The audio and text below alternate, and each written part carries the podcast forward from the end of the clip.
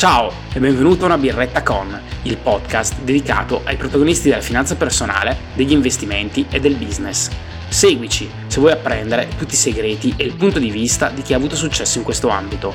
Se vuoi partecipare in live e porre le tue domande agli ospiti, ricordati che registro le puntate in live su YouTube, Facebook e Twitch per poi pubblicarle anche su Spotify, Google Podcast e Apple Podcast.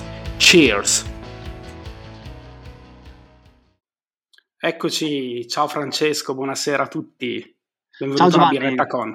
Ciao Francesco, grazie di essere qui, grazie di aver aspe- accettato questo invito e di essere qui con noi. Eh, Francesco Larmeni, per chi non lo conoscesse, del blog smettere di lavorare.it, è uno dei più importanti divulgatori italiani in ambito personal finance. Ha scelto una particolare nicchia, diciamo, ha un focus particolare sul downshifting o come la chiama, ama definirlo lui, sulla semplicità volontaria. Eh, diciamo che è partito da un blog che è smettere di lavorare.it, oggi in realtà è un content creator molto apprezzato anche su altre piattaforme, su YouTube, parlavamo proprio adesso di Twitch, di TikTok, è un autore di libri, è al terzo libro, presto arriverà al quarto, insomma. Francesco Lassio, a te presentarti se vuoi aggiungere qualcosa. Beh, intanto grazie Giovanni per, per, l'invito perché è sempre importante poi avere no, più, più, canali sui quali veicolare un messaggio che è quello che cerco di portare del, della semplicità volontaria che poi tu hai giustamente identificato col downshifting anche se poi è un, è un po' più ampio no? nell'accezione italiana del termine eh, dopo ne parleremo probabilmente ha, ha, un po' di sfaccettature più ampie del, del semplice downshifting. E, ehm, dunque se vuoi racconto brevemente la mia storia certo, cosa faccio come, come, tu hai anticipato, eh, appunto adesso in questo momento della mia vita sto facendo questo, sto facendo lo scrittore principalmente, che è la cosa che mi piace di più fare, ciò a cui dedico maggior tempo, e il resto, tutto quello che c'è intorno, eh, fare i video per YouTube, le live, eccetera, fanno un po' parte de- del resto, ecco, però soprattutto mi, mi, piace scrivere libri perché quelli poi mh, rimangono nel tempo, permettono una riflessione anche più ampia rispetto ai dei banali video, eccetera. E vi racconto brevemente la mia storia per chi non la conoscesse. Siamo online anche sui miei canali Twitch perché abbiamo deciso di fare questa cosa insieme. Quindi qualcuno deve. Grazie, grazie di ospitarmi sul tuo canale Twitch. eh, ma ci sta, è una cosa, è una cosa abbastanza reciproca, no? quindi ci, ci si aiuta. Certo. Quindi le persone che mi seguono sul mio canale Twitch le sanno queste cose, però insomma, se si vogliono passare, fare un ripasso è sempre interessante. Certo. Dunque, io ho lavorato nel campo dell'informatica bancaria e sanitaria per, per tanti anni, eh, in giro per le città. Tipicamente ho lavorato a Bologna, Roma, Milano, Brescia, Parma anche. Brescia, anche. anche Brescia sì, eh, anche Brescia. Per qualche mese a Brescia sono stato. E, ehm, e faccio, conducevo una vita abbastanza normale, no? nel senso che lavoravo tutto il giorno, in realtà stavo via di casa, perché io sono, sono, di origine trentina, stavo via di casa tutta la settimana, partivo lunedì, tornavo il venerdì, e vivevo facendo il programmatore, tra l'altro in una condizione anche abbastanza privilegiata, no? possiamo chiamarla, perché comunque vivevo spesso e volentieri in albergo, mi spostavo con i mezzi pagati dall'azienda, mangiavo al ristorante, quindi eh, una vita si può... Che molti definirebbero privilegiata, sì. Sì, assolutamente, anche mh, quando, quando, pensi no, di raggiungere uno stile di vita che sia nel modo, nel modo normale di vivere, quello che si intende modo normale di vivere, a, a, non dico ai massimi livelli, comunque a un buon livello, pensi ad una cosa di questo tipo, non hai uno stipendio, non hai tante spese neanche perché vivi in quel modo lì, quindi, quindi bene. Tra l'altro con possibilità di carriera, volendo anche, eccetera. Peccato che un giorno questo, questo mio cervello si è posto una domanda che, che ha cambiato tutto ma probabilmente è frutto del fatto che il lavoro del programmatore è un lavoro abbastanza stressante, no? E quindi ho, è, questo, è, questa la motivazione. Spesso chiedo, chiedo ai miei primi cinque intervistati, sono stati tutti diciamo, ex programmatori o programmatori informatici, o sono tuttora programmatori informatici. È questa la motivazione che dai tu al.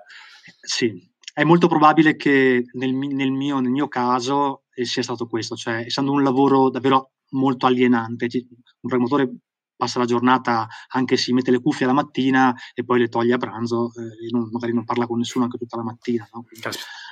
abbastanza alienante come condizione e quindi ha, questa cosa probabilmente mi ha portato ad un livello di stress per cui a un certo punto mi sono chiesto ma, ma senti ma com'è che tu hai tutto o comunque incarni insomma diciamo la vita media già ad un buon livello di benessere però non sei felice no? Okay. ti senti infelice. Come mai ti senti infelice? Mi sono chiesto questo.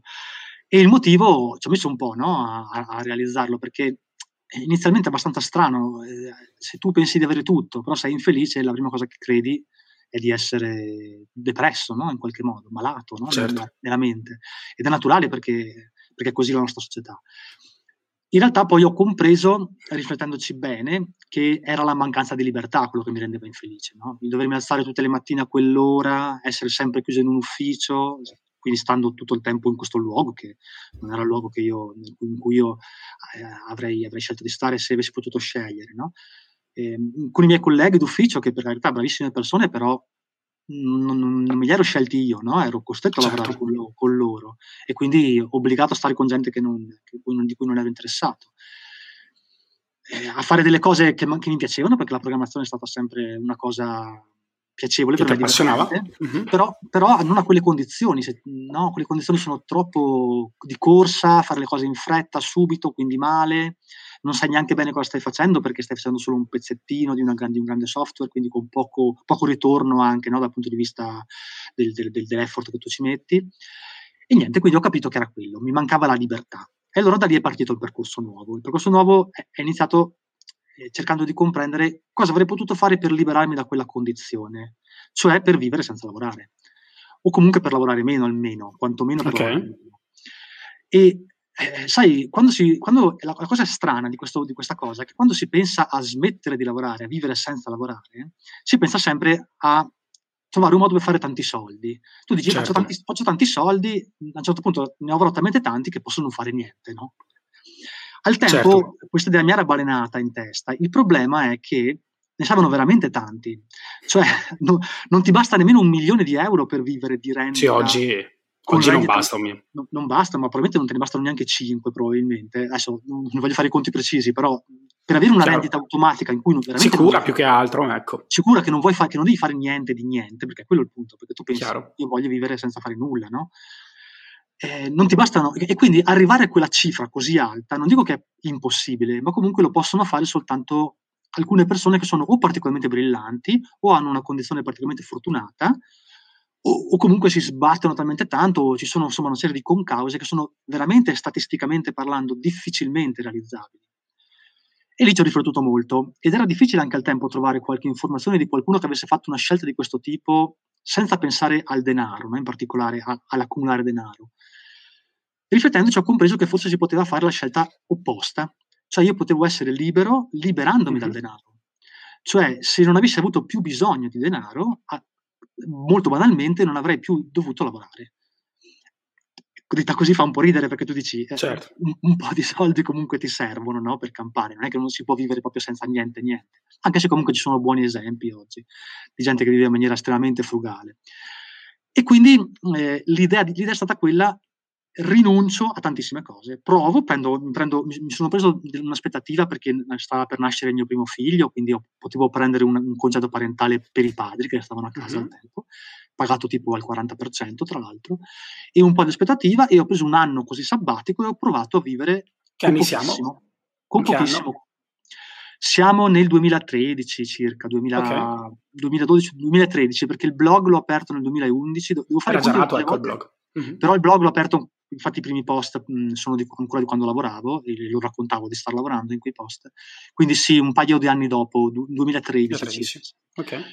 E, mh, ho preso un anno sabbatico e ho eh, provato a vivere con pochissimo. Con veramente, eh, io sono sempre stato molto portato al risparmio, eh, di mio, di famiglia, spendevo anche molto poco mentre lavoravo. Per carità, non è stato un, per me un passare da essere spendaccione okay. al massimo. Ok, quindi non è, Interessante anche questo, qualcuno potrebbe pensare che tu avessi prima un'esistenza di, non dissoluta, ma comunque spesso ci sono delle scelte che sono radicali, invece comunque era un percorso già tuo naturale. Sì, sì, sì, sì. Ma, dopo infatti ti racconterò che questa, l'aver poi accumulato una certa cifra in tanti anni è dovuta semplicemente al fatto che io per tanti anni ho lavorato, ma ho anche tanto risparmiato. Certo. Perché questa attitudine al risparmio l'ho sempre avuta. Però volevo vedere quanto potevo tirare la cinghia, diciamo, detto, detta così in soldoni. Certo. E in certo. quell'anno ho capito che con 500 euro al mese la mia famiglia poteva vivere tranquillamente. Perché eh, banalmente non lavorando non hai tutta una serie di spese, che sono anche semplicemente i trasporti, il mangiare fuori, eccetera. Ma lo vediamo anche adesso nella pandemia, molte persone lavorando in smart working ovviamente hanno ridotto molti costi di Esatto, ma poi in più hai questa cosa che ehm, puoi usare il tempo al posto del denaro. Quindi Chiaro. invece di doversi comprare le cose prefatte, precotti, banalmente i cibi precotti e, e altre cose, puoi eh, quasi autoprodurti tutto e puoi incominciare a, ad assumere uno stile di vita estremamente più frugale. Io l'ho molto estremizzato, ho iniziato a riscaldarmi quasi esclusivamente con la legna da ardere. Raccolta nei boschi? Raccolta nei boschi perché dovete sapere, chi non lo sa, che in Trentino ci sono questi antichi diritti feudali per cui si può richiedere ogni anno un pezzo di bosco da tagliare, te lo devi tagliare, te lo devi portare a casa e tutto. E però ti dai, fai questi quintali di legna che ti servono per riscaldarti. Ho, iniziato, ho, ho costruito un impianto fotovoltaico con cui non solo mi, mi, ha reso indipendente dal punto di vista energetico, ma vendo, ho iniziato a vendere anche l'energia allo Stato Certo. Quando c'erano quei meravigliosi conti energia che adesso non ci sono più purtroppo e, ehm, e quindi quello mi ha portato a un risparmio e anche un guadagno contemporaneo. Attualmente guadagno quasi 900 euro all'anno vendendo l'energia, cosa che mi copre tutte le altre bollette, tra l'altro, tra cui l'acqua, il gas, eccetera. E, e quindi eh, quando ho capito, ecco, adesso qua termino mia, la, il mio racconto, quando ho capito che que- potevo vivere con così poco, il mio blog, smettere di lavorare nel contempo, tu, tu lo sai bene, ne parlavamo prima, que- quegli anni era anche abbastanza facile con un blog uscire a fare cifre, certo. guadagni, soprattutto se, se, eri un informatico e sapevi come fare queste cose. Certo. E, ehm, contemporaneamente quei soldi che mi servivano per vivere ho iniziato a guadagnarli con il blog, con le, con le pubblicità molto, molto semplicemente, e a quel punto ho, ho deciso, mi sono licenziato. E insomma, la prima parte del, del, del, mio percorso è stata abbastanza mh, pericolosa, ecco, diciamo, perché veramente all'inizio guadagnavo quello che mi serviva per vivere, quindi era veramente certo. tutto, tutto, molto precario. Poi le cose sono cambiate perché eh, sono diventato un po' più conosciuto, ho scritto i libri e quindi oggi non sono più in quella condizione là, in cui molto pericolosa, in cui me la facevo sotto quasi ogni giorno a pensare alla scelta che avevo fatto. E adesso sono un po' più agiato. Ecco. Però sei ancora, diciamo, vivi ancora con poco, mi sembra di capire, cioè comunque la, le spese le, le tieni per scelta, voglio dire, oggi probabilmente anche più che per sfida personale, ma per scelta, voglio dire, mantieni uno stile di vita molto mm, parco, se potremmo dire. Assolutamente perché, perché ho capito che mm, tutte le volte che mi avvicino al denaro, allora c'è questa cosa no, che tante volte si, si, crede che smettere di lavorare sia smettere di guadagnare, cioè non è così, smettere di lavorare è smettere di fare una cosa che detesti per 8-10 ore al giorno no? e incominciare certo. ad avere una piccola entrata, molto piccola, perché di quello che ti serve, che, che, in qualche modo non ti costringa ad avere, ad avere delle regole, perché altrimenti sarebbe smettere di lavorare anche essere un libero professionista, no? banalmente. Oggi è la, è la, serata del banalmente, oggi. ogni volta mi fisso con una cosa. Sì, sì, vabbè, ci sta. e, e, um, sarebbe, sarebbe li- smettere di lavorare anche essere un libero professionista, no? Perché tu dici faccio quello che voglio. È, è, quello che fa la differenza è lo stile di vita, è il poter dire anche ad un cliente no, o poter dire io a questa offerta dico di no, ma non perché non mi va, eh, perché non mi va quello che mi proponi, perché non ne ho voglia, perché voglio fare poco, perché voglio essere libero, voglio veramente passare poche ore davanti al computer o poche ore e voglio magari andare nel bosco, voglio non avere pensieri, non avere problemi, stare tranquillo, ecco questo è. E adesso, nonostante guadagni comunque, perché ho fatto poi degli investimenti, ne parleremo, e, um, guadagni cifre buone che sono sufficienti per vivere come, come uno stipendio normale, e, um, comunque continuo a vivere con molto molto poco, eh, perché eh, mi sono accorto che tutte le volte che mi avvicino ai soldi e che incomincio ad utilizzarli in maniera un po' più sconsiderata del mio solito, il che vuol dire veramente, veramente po- poco di più del Cena fuori. esatto, esatto, o non aggiustare le cose e comprarle. Dire, ah, ok. Giusto, eh, eh, ok. E, um, l'altro giorno ho fatto una live in cui mostravo che, che, che vado, le scarpe con cui vado a correre, lo dico perché fa abbastanza ridere questa cosa, e, e, ogni tanto ci penso, magari sono a 20 km da casa, in mezzo ad un bosco, mm-hmm. e ho le scarpe bucate, e penso, se io, se io veramente mi, mi, si rompessero queste scarpe a 20 km da casa, in pieno inverno, sudato, nella neve magari, rischierei veramente di morire per, per dirti quanto sia patologica anche questa mia cosa del certo. risparmio. Eh. Sì, sì, no. mi, ricordo, mi, ricordo, anche un tuo post su Instagram con delle scarpe scollate in cui dicevi giovane influencer eh, con, con, suole, con, suole, scollate accetterebbe in dono una, una delle scarpe nuove. No? Io ho detto, ma forse è più facile che ti, ti, ti sponsorizzi la Loctite piuttosto che, piuttosto che la, perché visto che ne fai un uso così lungo poi le, tutte le aziende fallirebbero se, Insomma, sì. però io, ci ho provato a contattarli, eh, quelli di quella famosa marca, che non citiamo perché dopo mi hanno ma mi hanno rifiutato. rifiutato. E, e, però tu dici, li usi, li usi per 7-8 anni le scarpe da correre, vuol dire che sono scarpe importanti, eh. che funzionano bene, no? Giusto? Eh certo, sì, è quello chiaro, però ovviamente non è, non è un modello per loro sostenibile. Esatto. E quindi, ecco, e quindi diciamo, eh, per chiudere discor- la, la, questa parte del discorso, eh, sì, vivo ancora con molto molto poco ed ed, è, ed è, strana questa cosa perché me l'ha scritto un ragazzo l'altro giorno, potresti vivere da VIP e tu vivi come un poveraccio.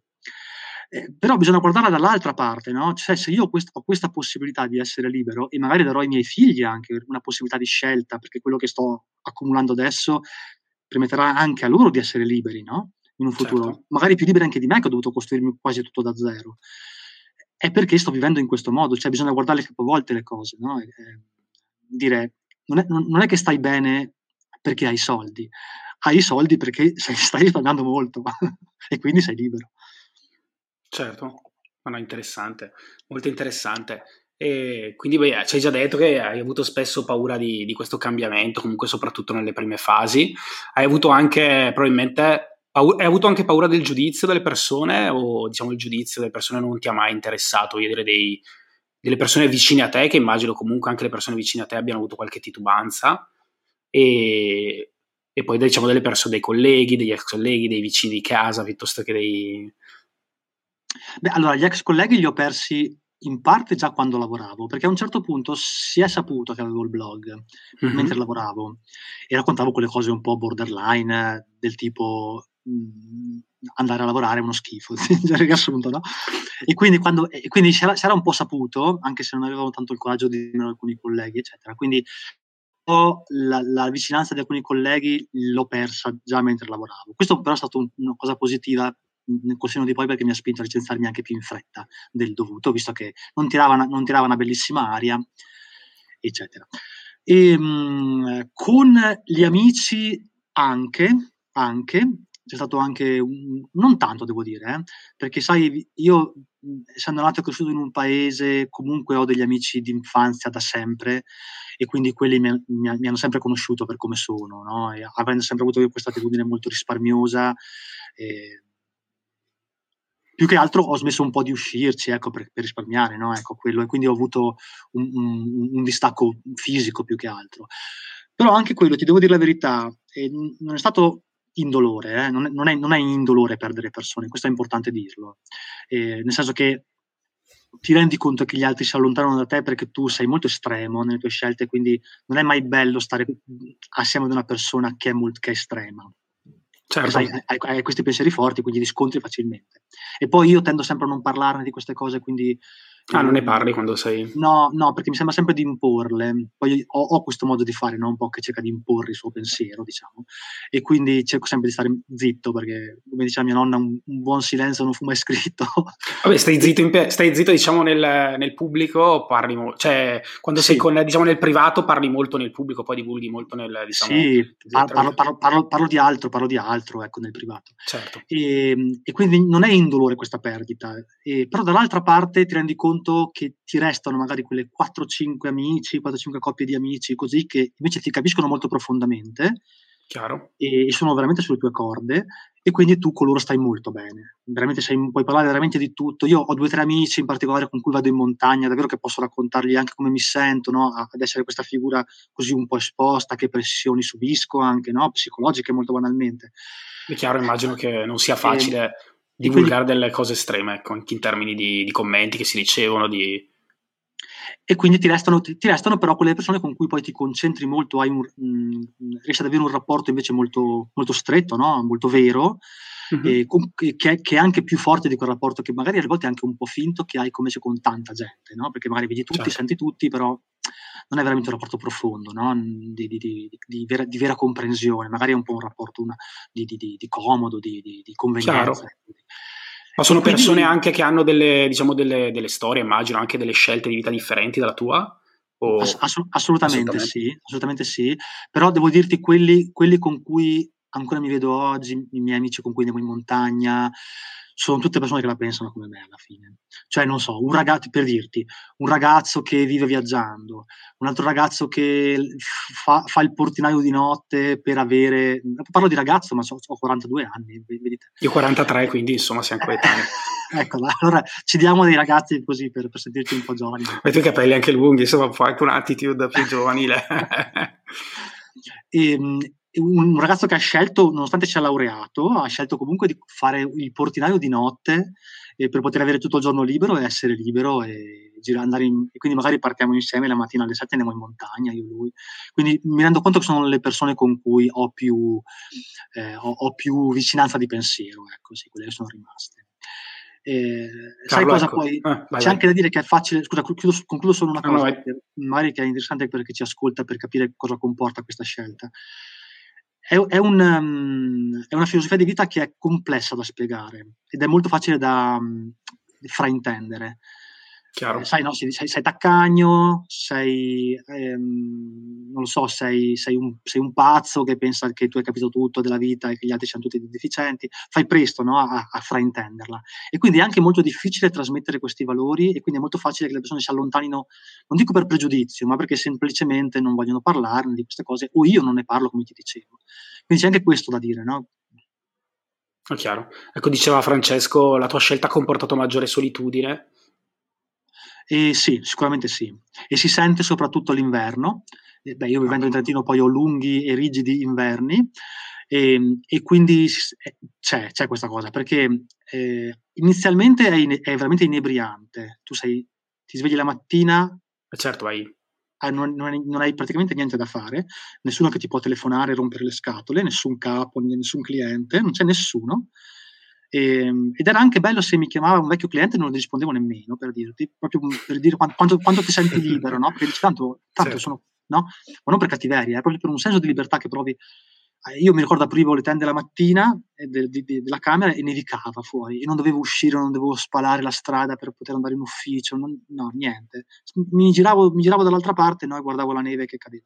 Bellissimo, inebriante all'inizio, facevo un giro nel bosco. Dopo un po' ti rendi conto che sei davvero solo, perché sono tutti a lavorare e quindi non c'è è veramente chiaro. nessuno.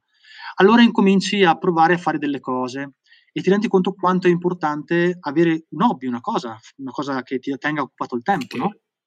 E tante volte oggi stesso pre- prendo, come ho fatto questo pomeriggio, prendo il telefono e vado a fare una live su Twitch in diretta dal bosco passeggiando e mangiando un panino, due ore, un'ora e mezza. Ma è anche è un modo per far vedere i paesaggi, far stare bene le persone che mi seguono, che vedono un po' la natura, ma è un modo anche per me di avere una vicinanza di altre persone, no? di fare due certo. chiacchiere con qualcuno, perché è, è, inevitabile questa cosa della solitudine, mm, che, che, c'è solo la mattina, perché poi pomeriggio arrivano i figli e tutto quanto.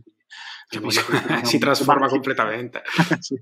Però si passa da un, avere una vita che corri, corri, piena di parole, piena di gente che parla, e la tv accesa, la radio accesa, no? È sempre qualcuno che ti rompe le scatole e vorresti la pace, certo. all'estremo opposto che hai la pace totale e, e vorresti invece un po' di più di, di, di, di rapporto umano.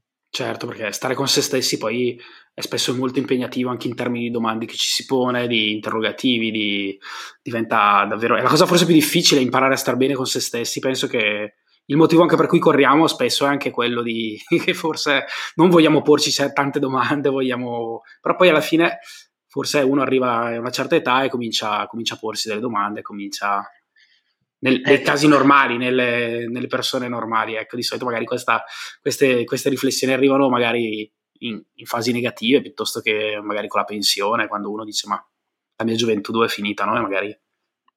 Quella, quella, è la paura più grande, ma mh, è, è, inevitabile, mh, nel senso qualunque scelta farai nella vita, mh, ad un certo punto ti porrai delle domande. Forse questa scelta ti porta a, a portele prima e quindi ci vuole certa, un certo equilibrio mentale per riuscire a sopportare questa cosa, no? Quando, se invece tu eh, scegli o non scegli anche, perché forse è una non scelta quella di andare avanti e vivere un po' copiando la vita degli altri, no? cioè producendo e consumando tutto il giorno senza fare una scelta differente, magari drastica di cambiamento. Ti, ti ritrovi magari a 60 anni, 70 anni, ti guardi indietro e dici, eh, sì, però io che cosa ho fatto della mia vita? Cioè, ho solo prodotto e, e, lavorato per altri, facendo magari arricchire il mio capo e stando chiuso dentro un ufficio tutto il tempo o, o in un esercizio commerciale o in una fabbrica e magari avrei potuto vedere il mondo piuttosto che, eh, non so, dare seguito alle mie passioni, alle mie capacità. E lì però il tempo ormai è andato, no? È passato. Certo. E, e, gli anni migliori sono anche andati, no? E non hai più le forze per fare le cose. Ma io lo vedo con i miei genitori adesso, no? Hanno passato una vita a lavorare e adesso hanno 70 anni e non possono più fare quelle cose che, che, che faccio io, ad esempio, no? Di prendere, andare in cima a una montagna. E, e, arrivi a porti quelle domande. Purtroppo, purtroppo queste non scelte ti portano a questa cosa qua. Poi ci sono anche le vie di, me- le vie di mezzo. Ecco, infatti questo ti volevo dire, io apprezzo sempre tanto le vie di mezzo e forse nella mia vita ho fatto questa scelta e sono molto, io sono molto, con, cioè nel senso sono molto felice della mia vita che però è radicalmente opposta dalla tua probabilmente, vista dall'esterno, quindi abito a Milano, lavoro in una multinazionale, corro, mi piace, mi alzo alle 6, ma per per avere quella mezz'oretta personale per poi correre al lavoro. Eh, l'adrenalina spesso mi, mi, piace, mi piace l'aperitivo, mi piace la cena, lo stellato, mi piace tutto quello che probabilmente rappresenta il qualcosa, però apprezzo oh. molto anche la passeggiata, in, cioè mi, mi piace molto comunque prendermi del tempo libero, scrivere, andare anche a fare la passeggiata nel bosco, eh, ho, una, ho, un'esistenza comunque in realtà se la guardi anche in, abbastanza parca perché comunque non, non, spreco. E penso ecco di essere forse un forse visto da te magari diresti no però magari una via di mezzo quella via di mezzo che, che negli anni ha, ha tentato di, di, trovare un equilibrio ma cosa consiglieresti a un giovane che oggi inizia a lavorare e, e si trova diciamo di fronte a questo grande dubbio ma cosa allora, faccio? Eh, allora, beh, beh, eh, nel, nel tuo caso secondo me cioè nel momento in cui tu veramente senti di essere felice di quello che fai, cioè non, non, c'è veramente niente di sbagliato, eh? neanche nel vivere okay. una vita che è, che è, l'opposto della mia, cioè l'importante è che tu sia felice, è tutto lì. Cioè, ma io me lo ricordo com'era quando lavoravo e correvo, cioè non... Ehm, mi piaceva anche a, a, a, fare quello che facevo, no? Cioè, è solo che nella maggior parte del tempo non mi piaceva, era solo questo il punto. E evidentemente a te ti, ti, appassiona molto quello che fai, hai trovato così il tuo equilibrio ed è, ed è, e se sei felice così, cioè, ma, ma, va benissimo proprio, ma anzi, ma ce ne fossero persone che, che si interrogano e si domandano sono felice di fare questa vita? Sì, è una vita che è l'opposto della mia? Sì, ma chi se ne frega, sono felice. Ok, ok. Ah, okay. No, no, perché, perché, io sono molto estremo dal mio... Sì, a volte nella tua comunicazione fu- sembra quasi che, certo, che certo, esista solo... Non, non voglio non mai giudicare... Esatto, no, no, esatto, non voglio mai giudicare mh, eh, la, le vite degli altri ed è, ed è importante questo. Allora, per i ragazzi, per i, per i ragazzi è, è, molto complessa la cosa perché è difficile quando si, un, quando si, è giovani cercare di capire quello che si vuole. Cioè io veramente, se penso quando ero ragazzo, non l'ho capito fino a quando non ho iniziato a lavorare, fosse veramente quello che volevo nella vita.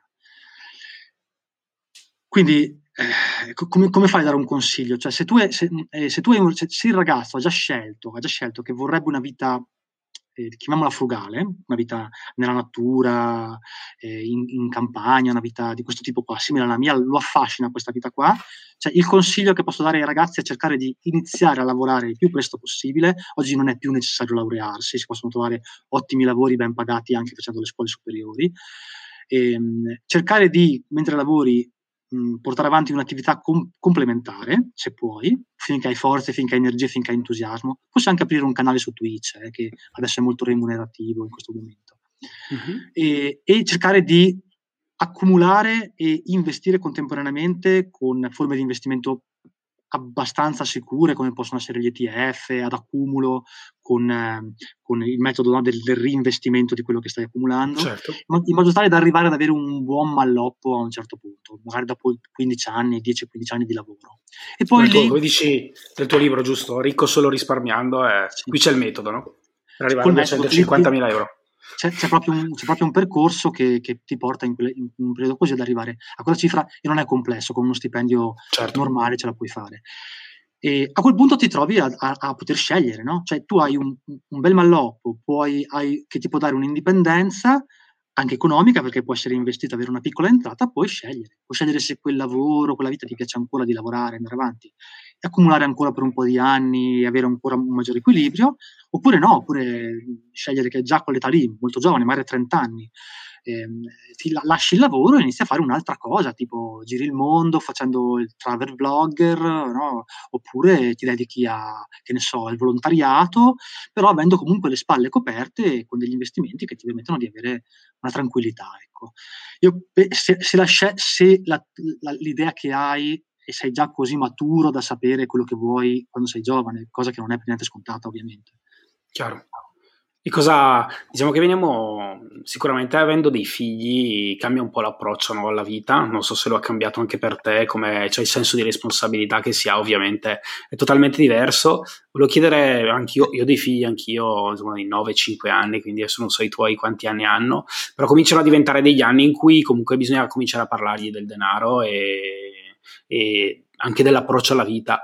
Volevo capire tu cosa, come facevi anche, voglio dire, visto che comunque anche loro saranno immersi in un ambiente che, che insegna tutt'altro no? rispetto a quello che può essere anche un po' il tuo stile di vita o comunque le tue scelte. Come fai a, come ti comporti e cosa, cosa cerchi di insegnargli? Ecco. Allora, cioè, su, eh, su, questa cosa di, di, di, avere i figli no, che ti cambiano la vita, ehm, me l'aveva chiesto proprio l'altro giorno mia figlia. Io, io ho due figli, un maschio e una femmina, hanno 5, okay. anni, 9, 5 anni e 9 anni. Ah, come i miei. Come i tuoi, uguali, uguali. Quindi ele, ele, elementare la più grande e asilo il più piccolo. Wow. E, um, e, mia figlia me l'ha chiesta questa cosa, no? E gli ho detto, guarda che quando tu hai figli, ecco, funziona così. E da un momento all'altro, perché poi mia figlia ha 9 anni, quindi sa già già, un po' sa come nascono, me l'ha già chiesto. No? E detto, è così, funziona così. Da un momento all'altro, da un momento all'altro tu passi dal prima a pensare solo a te stesso al non poter più pensare a te stesso, pensare sempre solo prima a qualcun altro e poi se avanza tempo forse a te stesso. No? Gli, ho, gli ho spiegato in questo modo, c'è rimasta, l'ho vista dagli occhi, c'è rimasta un po' paralizzata come dire no, allora io non avrò mai figli. però, però, però, è così, no? tu puoi confermare molto tranquillamente. Certo, certo, certo. Allora, qual è la questione? Mm, cioè è, questa qua non è una questione legata né alla semplicità volontaria o chiamiamola downshifting, come vogliamo. È una questione di valori semplicemente. Eh, mia figlia ha eh, dei, dei, la, la maggior parte delle sue amiche ha già il telefono cellulare, a 9 anni. E quindi hanno il loro gruppetto WhatsApp, queste 3-4 amiche, compagnette di classe, e si mandano i messaggini. E mia figlia, ovviamente, che non ha il telefono, è un po' tagliata fuori da questa cosa. Però se io guadagnassi un milione di euro al, al giorno, certo. non, glielo comp- non, glielo comprerei nemmeno il telefono cellulare a qualità. È una questione no, questo, di su questo siamo molto d'accordo. È, è, una, è, una, questione di valori, no? Perché certo. ci sono mille studi che dimostrano che a qualità non sono pronti per quelle. Però è un, è un mio pensiero, mh, voglio dire, non, non, è che punto dietro su chi dà il, il telefono certo. ai figli. Però il mio pensiero è questo, è un errore farlo secondo me. E mh, chiaramente il, il, il, um, l'avere una vita così, dove ad un certo punto si troverà magari in un'età dove magari, non so, tutti hanno, tutti hanno il motorino, tutti hanno l'auto, non lo so, no? O, o, comunque hanno sempre vestiti alla moda, o, o possono fare cose che io magari potrà, potrà anche permettersi di fare, ma non la manderò a fare, eh, per questione di principio, chiaramente cre- creerà uno scontro generazionale probabilmente molto forte, però cioè ci sarebbe lo stesso, ci sarebbe lo stesso. È, è, è una questione di principi. Ecco. Questione di quello, principi. Che, quello, che, vedo è che, quello che vedo è che funziona molto bene, aiuta tanto circondarsi di quelle persone che hanno figli in età che hanno questi stessi principi. Quindi mhmm, quando si esce si va a fare un giro nel bosco, magari quando si va in vacanza si va a fare una vacanza molto frugale, no? ad esempio si va in tenda o in furgone come faccio io. Sì, sì, tu hai documentato le tue, le tue due vacanze, almeno io ho due, ne, ne conosco due, no? quella in montagna forse questa, quest'anno e l'anno precedente in giro per l'Italia, molto, molto bello il tuo documentario di, di vacanza. Eh, eh, sì, sì, l'estate povera la chiamo, no? L'estate povera, sì, certo. e, ehm, e, quella, e poi un tributo ai ministri, questa, questa band, perché è una, sì, è, una sì, canzone, sì. è una, canzone, dei ministri, che poi sono di Milano, tra l'altro, immagino. Sì, sì. Penso di sì, sì, sì. Io conosco solo la pista anarchica che ce l'ho nella... Ah, ecco. Che, che ce l'ho sicuramente. Quindi questo poster qua è, è, firmato e qui c'è anche il plettro che mi ha dato personalmente Dragogna, quindi giusto per farti un po'... Ah, ok. E... no, no, assolutamente l'ho vi- l'avevo visto il poster. Sì, sì. E, ehm, no, lo dico per, per scherzare. E, ehm, e quindi mh, è, è, eh, circondarsi di, di, persone che in qualche modo la pensano come te e hanno dei figli, no? E che, che anche loro hanno questa, questo modo di vivere così anche un po' selvatico, che andiamo nei boschi, giocano con, con la palla, o quando andiamo in vacanza facciamo delle cose, eh, sai, dove nessuno dice andiamo al ristorante a mangiare, o comunque lo dice molto raramente, ecco, perché non ci vada mai, neanche io, qualche volta ci vado ovviamente. Certo. ovviamente. E, ehm, eh, per, però insomma si sa, no? Tut, gente così che, che, preferisce per scelta fare una, una, una, cena insieme, venire a cena a casa di uno, a casa dell'altro, trovarsi, fare insieme la pizza, non lo so, preparare, uno porta la birra, l'altro fa la cioè, pizza. Ma la tua pizza la conoscono tutti perché, vabbè, eh. pare sia molto buona, almeno dalle foto che pubblichi. Un, anni e anni di, di, di, di perfezionamento. Poi l'anno scorso, quando sono andato a Napoli, che sono passato per Napoli con l'estate, l'anno prima, con mm. l'estate povera, ho girato, sono andato a Napoli e l'ho mangiata in centro a Napoli, l'ho, l'ho, ho comprato una margherita, l'ho mangiata, 3,50 euro tipo, e ho capito di non saper fare la pizza. Cioè... Ah, ok. Mi chiede la ricetta, insomma. Ma no, ma è proprio, proprio, la materia prima, proprio la materia prima è un'altra cosa. Non, non, si, non, non si, può, non si può proprio... Infatti. Beh, a Milano avresti un discreto successo, comunque, tranquillo, se si dovesse andare male. E quindi questo aiuta, ecco, con i figli. Però penso che lo scontro generazionale sia abbastanza inevitabile. Inevitabile, inevitabile sì. Ma penso che lo vivrai anche te a un certo punto, eh? perché sai, capire, capire la propria generazione è davvero complicato, secondo me. Certo. E, ehm, forse paradossalmente io che bazzico su Twitch ogni tanto mi no, infatti anche di seguire qualche canale di ragazzini, tipo adesso ultimamente sono proprio diventato un, un, un cioè, cioè, mi piace molto seguire, vedere cosa, cosa combinano tipo Grambaud piuttosto che Omiatol. Ma, ma così Omiatol lo seguo anch'io, giusto per, proprio per avere quella, quella, visione di una generazione completamente diversa dalla mia. Sì, sì, certo, anch'io. Però, però mm, mi sembra di eh, avere degli strumenti in più rispetto magari ai miei coetanei, che, che invece rappresentano veramente la classe dei boomer, quelli veri. Eh, mi sembra di avere una chiave di lettura dei giovani un po' più, più vicina alla realtà. Cioè, riesco a capire perché c'è, c'è questa cosa no, molto emblematica che è questa qua, no? che si, la mia generazione si domanda, ma perché ehm, guardano uno che gioca a Fortnite o uno certo. che gioca a X Legend? Io lo capisco perché, no? E quando a uno della mia generazione glielo spieghi con una frase semplicissima, che adesso ti dico qual è, ci rimane di stucco. E tu, tu gli dici, no, a uno della mia generazione, ma perché tu guardi Ronaldo? Perché ti piace Valentino Rossi? È la stessa cosa, no? Perché tu sei un appassionato di quello sport e lui è un fenomeno. Stessa cosa, no? tuo figlio è un grande appassionato di videogiochi, di Fortnite, e quello gioca molto meglio di te, quindi tu lo guardi per come gioca. No? Quando spieghi questa cosa qua, cadono dalle nuvole e dicono, ah, ma allora ho capito perché gli piace vedere giochi. Grazie, allora, grazie della spiegazione, adesso spiegherò anch'io, me la te la rubo. va benissimo. Eh, però aiuta, no? Essere in quel certo. mondo lì aiuta. Dopo fa strano come un quarantenne guardi Omiatol, però... Sì, sì, no, però... piace, anche a me piace, è anche aiuta, a aiuta a capire, ma poi comunque voglio dire, portano anche dei contenuti, a volte capisci che tanti giovani, parlavamo prima, tanti giovani sono entrati anche nel mondo della finanza personale, no?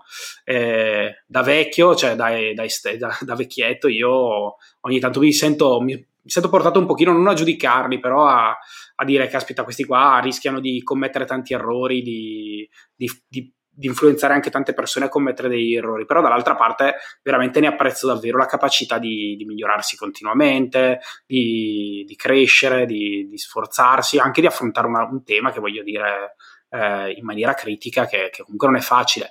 E è importante, insomma, vedo veramente dei giovani anche capaci di fare qualcosa, qualcosa di diverso a quello che facevamo noi, ma sicuramente qualcosa di... No, poi utile. quel mondo della finanza personale è, è, una, è, abbastanza una svolta, no? Perché noi non certo. siamo abituati, soprattutto Chiaro. la nostra generazione, non è abituata a pensare al denaro come una forma di, di come un mezzo per generare altro denaro. È abituata certo. a pensare al denaro come una, una spesa, no?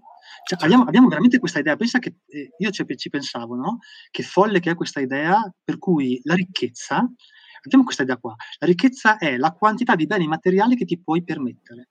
Cioè, questa cosa è veramente molto prof- profondamente mh, radicata certo. nella società questa idea, invece è l'opposto completo, no? Cioè la eh, ricchezza eh, certo. è, è, quanto tu sei capace di generare soldi partendo dai soldi che hai, no? Attraversando il, tuo lavoro, il tuo impegno che va bene, certo. ma, ma partendo dal capitale che hai, no? Allora tutto certo. il mondo di, di, saper gestire il denaro che dovrebbe essere insegnato a scuola, questa cosa qua, no? Dovrebbero, almeno, almeno, almeno la, l'economia domestica, che però in, in alcuni licei eh, lo, lo, la, la insegnano, è fondamentale perché sapere che gestire i soldi significa avere un certo risparmio che poi può essere investito in un certo modo, con l'interesse composto, che ti porta ad avere poi un guadagno, una tranquillità, e che invece spendersi tutto, no? che invece l'idea che abbiamo che spendersi tutto per godersi la vita ti porta poi ad avere un sacco di problemi, perché quel giorno che eh, la, l'assemblea condominiale delibera che dovete cambiare il tetto, e sono magari 300.000 euro di tetto e, e tu magari quei 5.000 euro non ce li hai da metterli, no? Sei nei guai, devi fare un, un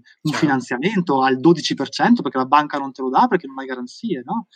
E, e, è proprio mi rendo conto alle volte che è veramente l'opposto di quello che pensiamo. E questo mondo qua degli investimenti, come dicevi te, è un mondo su, verso il quale ci si, ci, ci si va molto, in maniera molto cauta perché è giusto così, perché è pieno di furbetti che ti raccontano un sacco di sciocchezze, è vero. Però dall'altra parte rappresenta veramente un'opportunità incredibile ormai, eh, per guadagnare, per investire in maniera molto prudenziale, studiando chiaramente.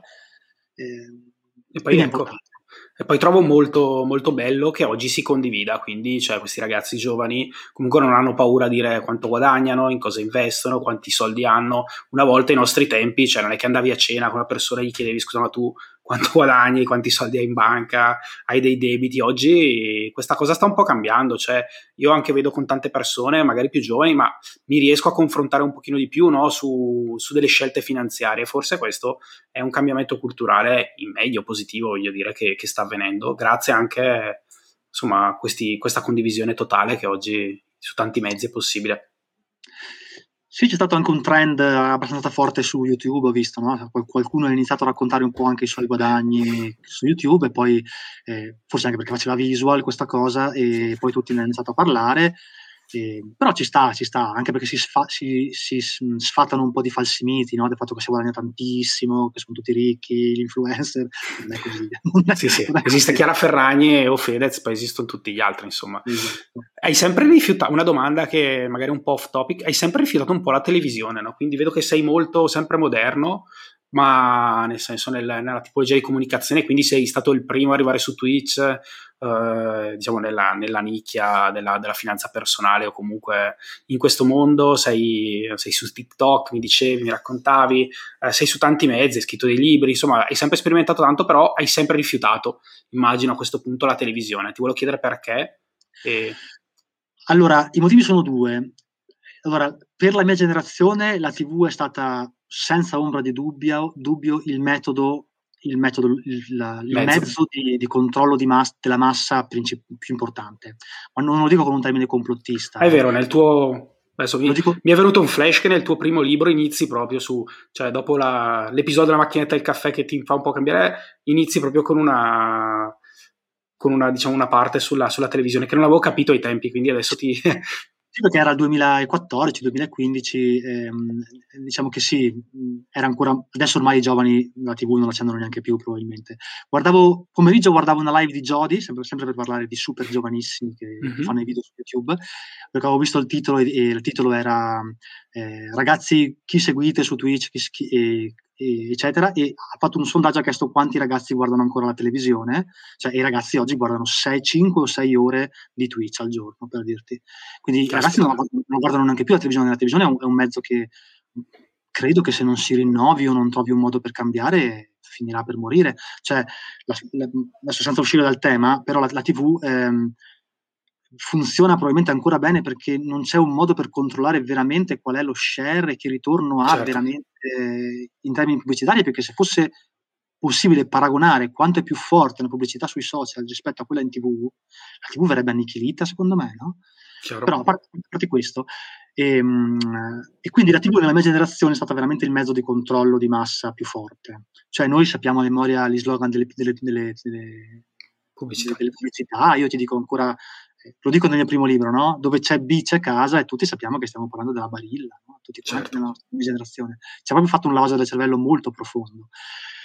E non sono mai, andato, mai voluto andare in tv per questo, perché si fa presto a dire ma io sfrutto qualunque mezzo per poter portare il mio messaggio, anche fosse il mezzo più sbagliato del mondo, come nel mio caso, nella mia visione, la televisione. Si fa presto a dire questo, ma il problema è che la televisione vive di storie, principalmente. E se tu porti la tua storia, cioè io porto la mia storia, sto contribuendo a, a, al mantenimento della televisione, cioè di, sto dando in, le mie informazioni, sto, sto, dando il mio contributo a mantenerla.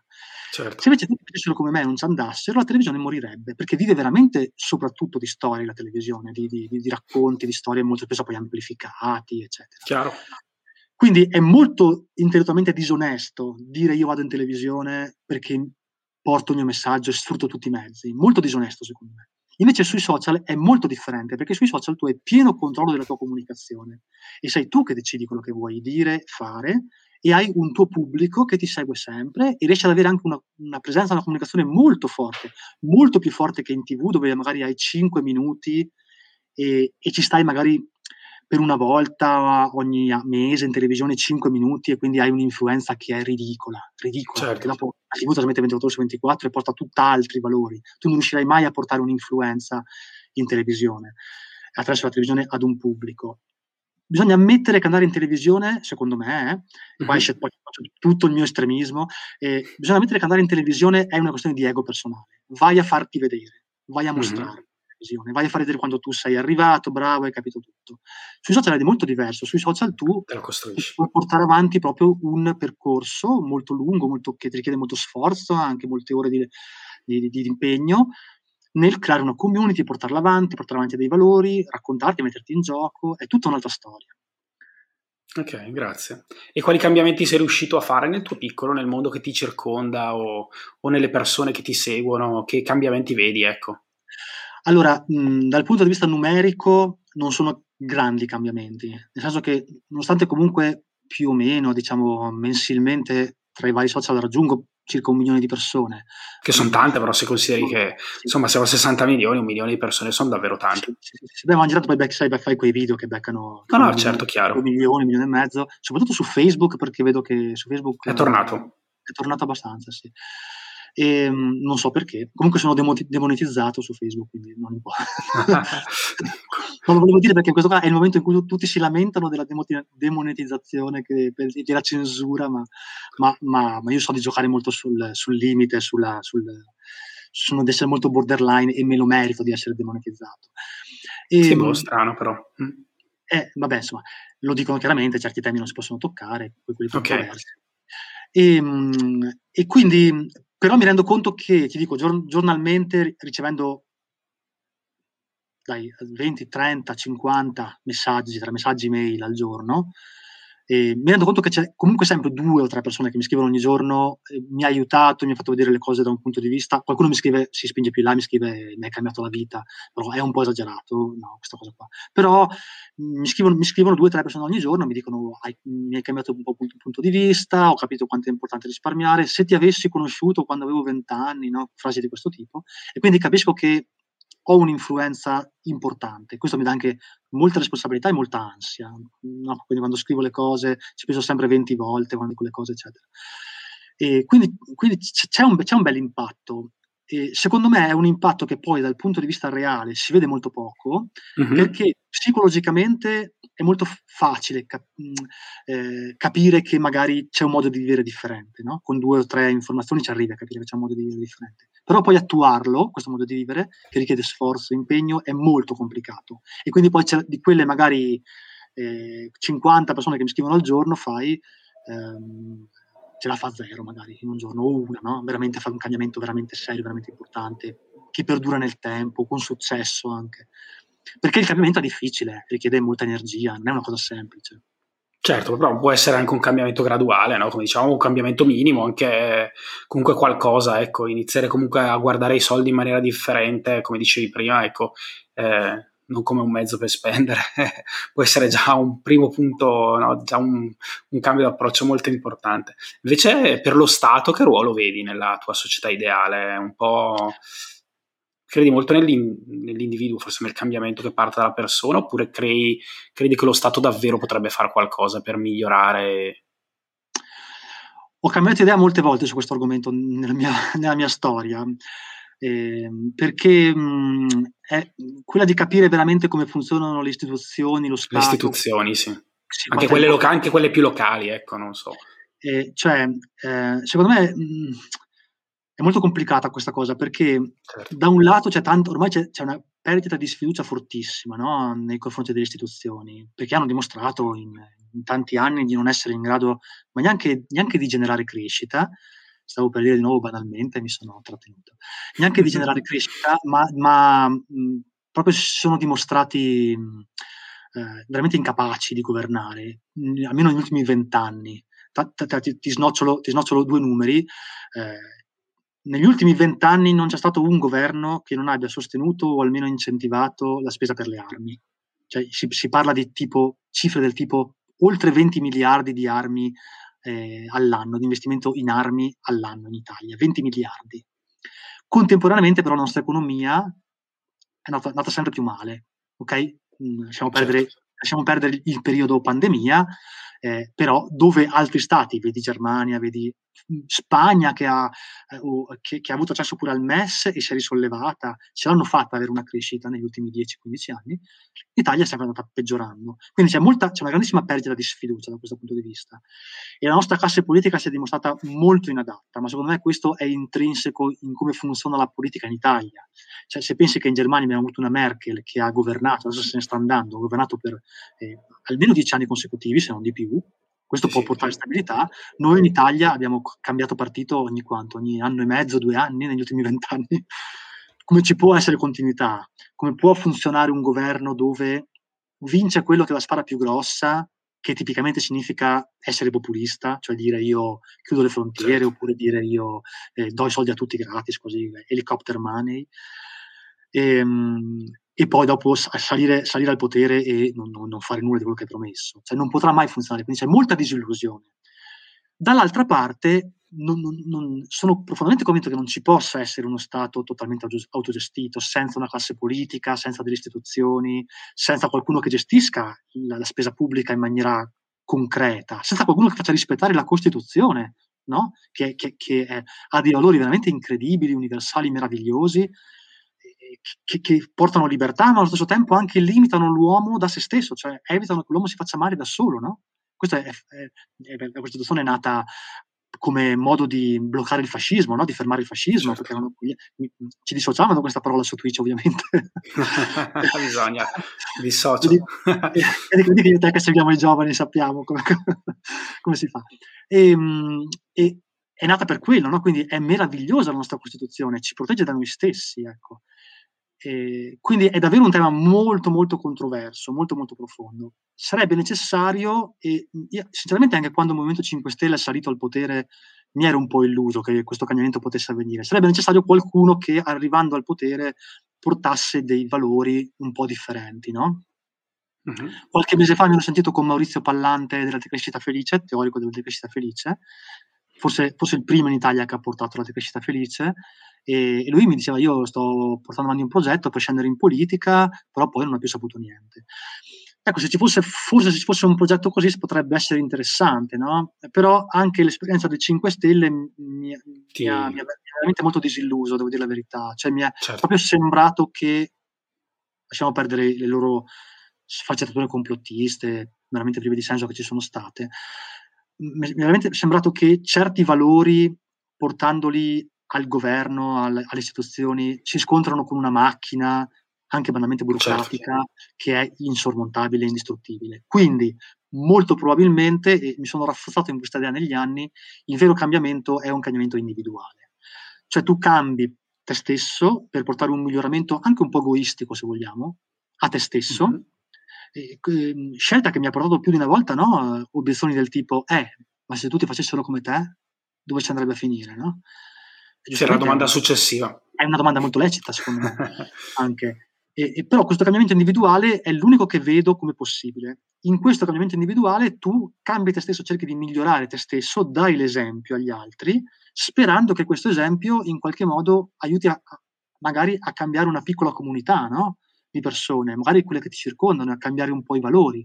Forse questa cosa negli anni, battendo chiodo sui social, con una presenza molto forte, scrivendo libri, sai, io addirittura dico, dico, ai miei lettori, non comprate i miei libri, andate in biblioteca e richiedetelo. Voi l'avete gratis e io arrivo nelle biblioteche, no?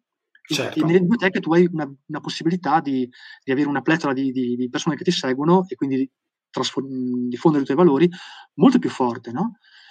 E, ehm, e quindi per me il cambiamento, come dicevo, è principalmente un cambiamento individuale, ormai oggi. Anche perché, sai, guarda, eh, un, un, pensiero, un, pensiero, molto forte, l'ho visto succedere con tanti intellettuali no, moderni.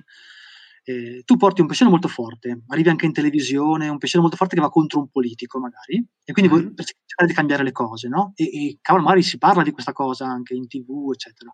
L'ho visto capitare, non me lo ricordo con chi, forse era Galimberti, mm-hmm. eh, che aveva detto qualcosa contro Salvini. E poi Salvini, cioè, veramente lo ha annichilito con un tweet perché ha 5, 8, 8 milioni, 5 milioni di follower certo. sui social, quindi con un tweet lo ha annichilito completamente. Quindi questa cosa dimostra che veramente cercare di portare un cambiamento forte, radicale a livello anche politico è quasi impossibile ormai. Non esistono più gli intellettuali, o comunque per essere veramente un intellettuale, secondo me oggi non solo devi portare la verità, ma devi anche avere, essere un influencer, avere, avere ehm, una presenza social molto forte, allora ce la puoi fare. Se no vieni distrutto da un tweet, da un banale tweet. No? Il tuo pensiero, una volta si scriveva un libro, come faceva Pasolini e altri, riuscivi a cambiare il pensiero di una generazione. Ancora oggi si parla di Pasolini, di certo. suoi scritti, no? eh, pensava eh, vabbè, e, ehm, e adesso non è più così, ecco. Quindi cambiamento individuale, secondo me, è la chiave di lettura. Ecco, ci chiedono, ma il movimento della semplicità volontaria non è più partito? So che avevi scritto, l'ho, l'ho anche, mi sono andato a leggere prima della, diciamo, prima della live, un manifesto no, della semplicità volontaria che è molto interessante, dà un po' dei principi di fondo di quella che è la tua idea, però è stato scritto insieme diciamo, alla tua community. Eh, a che punto è quel progetto? Allora, ehm, quel progetto è, è, lì, cioè il manifesto è concluso in quella forma, è online, è scaricabile da tutti in forma aperta, diciamo, e eh, a fronte di quel progetto sto scrivendo, eh, è, è diciamo, il mio progetto mh, del 2021, eh, un testo che lo incarni completamente, cioè sia proprio il primo vero manifesto della semplicità volontaria, quindi mh, possiamo chiamarlo anche della decrescita, scritto dalla, da, da, questa community che, diciamo, quantomeno in questo momento è la più grande che c'è in Italia. Vabbè assolutamente. E, e, e, quindi sia veramente il manifesto del downshift, del cambiamento, della semplicità volontaria. Il mio obiettivo di quest'anno è trasformarlo, vi dico, è scritto al 50% in questo momento quel testo, è trasformarlo in un libro su cui ci, ci, saranno tutti i nomi delle persone che hanno partecipato con tutti i contributi, eccetera, quindi saranno tutti nominati che hanno partecipato in modo attivo e anche quelli che non, lo hanno semplicemente firmato online e poi questo libro sarà distribuito eh, nelle librerie dalla mia casa editrice se vorrà distribuirlo, se non vorrà distribuirlo lo autopubblicheremo e vedremo. Questo è il coso. L'ho tenuto fermo perché l'anno scorso perché uno causa pandemia ero abbastanza demotivato anch'io è stata una buona cosa di tutti, no? quello di essere un po' demotivati durante la pandemia. Certo. E in più avevo l'altro libro che sta per uscire, che, che era in fase ah, conclusiva. Ah, okay. Speravo di concluderlo, volevo concluderlo entro fine 2019, quel libro lì, ma purtroppo ci ho messo tutto il 2020 a concluderlo e l'ho consegnato poi a inizio 2021 alla casa editrice e quindi purtroppo tutto causa pandemia si è allungato, se no lo, lo avremmo già in mano il manifesto della semplicità volontaria. Era il mio progetto principale. Eh. Oh, avevo letto, forse, ecco, correggimi se sbaglio, che volevi addirittura anche tradurlo, anche tradurlo no? per arrivare anche magari all'estero, comunque eh, in altri paesi. Eh, è ancora qualcosa, sei in contatto con altre, altri divulgatori che fanno, diciamo, che hanno pensieri simili al tuo, o comunque hai qualche ambizione no, comunque di... Eh? Eh, no, perché allora mh, ci sono rimasto un po' male su questa cosa e davvero non, non pensavo perché eh, quando ho scritto il manifesto io ho detto sì va bene siamo la più grande community in Italia però ci sono tanti altri rappresentanti di, di questo movimento no? in Italia personaggi vari non li cito perché sto, voglio fare un dissing adesso e quindi non dico chi sono eh, per, ovviamente per non dare fastidio certo. ci sono tanti altri rappresentanti quando li ho contattati gli ho detto facciamo una bella cosa insieme lo scriviamo insieme questo manifesto noi, noi rappresentanti a livello italiano che in qualche modo cerchiamo di portare avanti questa idea. E nessuno l'ha voluto fare. E io ho detto, guardate che io ho 60.000 eh, follower su, su YouTube, YouTube quindi certo. vi e porterebbe anche un po' di, di, visibilità se lo fate. Nessuno era interessato. E lì mi sono accorto, ma magari malizia mia, eh, per carità, però mi, son, mi, mi, è sembrato di capire che cioè, ognuno guarda il suo orticello, no? ognuno pensa a se stesso in questa cosa qua. No? E, e ognuno pensa a farsi i suoi, i suoi, progetti, le sue cose. Io volevo veramente aprire un portone e dire andiamoci tutti, scriviamolo tutti insieme, ci saranno i vostri nomi, faremo delle cose insieme, un bel video insieme. Ho fatto una bella lettera, l'ho mandata a tutti. Nessuno, qualcuno mi ha detto sì, però dopo non si è, ha detto sì, però dopo non si è sentire, quindi era un sì un po' così d'ufficio, diciamo. E quindi anche quella cosa lì mi ha un po' demoralizzato e questa idea anche di tradurlo si è un po' renata. Però ah, okay. io vado avanti, vado avanti e, molto probabilmente lo farò, eh, però aver, aver, visto un po' di muri ecco, alzarsi mi ha fatto capire che forse è un progetto che dobbiamo portare avanti noi come community e tenercelo eh certo, noi. comunque siete in tanti. Ecco, forse i giovani sono un pochino meno, sono, hanno più collaborazione, ecco, mi dicevano, parlavo con un altro youtuber eh, abbastanza, diciamo, con un canale molto grande e lui diceva che, che, che realmente riesce a collaborare con tantissimi altri, altri ragazzi che si occupano di finanza personale senza senza, diciamo, senza invidia, ma solo veramente in uno spirito collaborativo vero. Non so se poi le persone con gli anni si rovinano e diventano un pochino, oppure se, cambi- se è un problema generazionale. Non saprei, cioè, non non, so. non, sinceramente non saprei, non saprei. Eppure le collaborazioni hanno davvero una forza certo. incredibile, no? se ci pensi. Sì, cioè, riesce ad avere una visibilità pazzesca. Non lo, non lo, sa, non saprei, forse, forse, è una cosa della, della mia generazione questa, questa individualità. Sì, sì, della nostra. Eh, non lo so, potrebbe essere. Non, non, saprei, non ho un'idea chiara su questa cosa. Ok, neanch'io. Però vabbè, ci, ci, lasciamo questo punto interrogativo.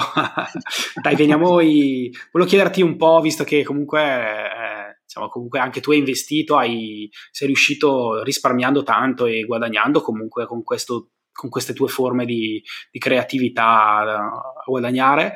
Eh, sei riuscito anche a investire, soprattutto diciamo, nell'immobiliare, immagino, adesso ce lo dirai, ma anche in altre forme, quindi volevo un po' capire come, ecco, cosa, sì. quali sono i tuoi investimenti e cosa ti piace. Sì.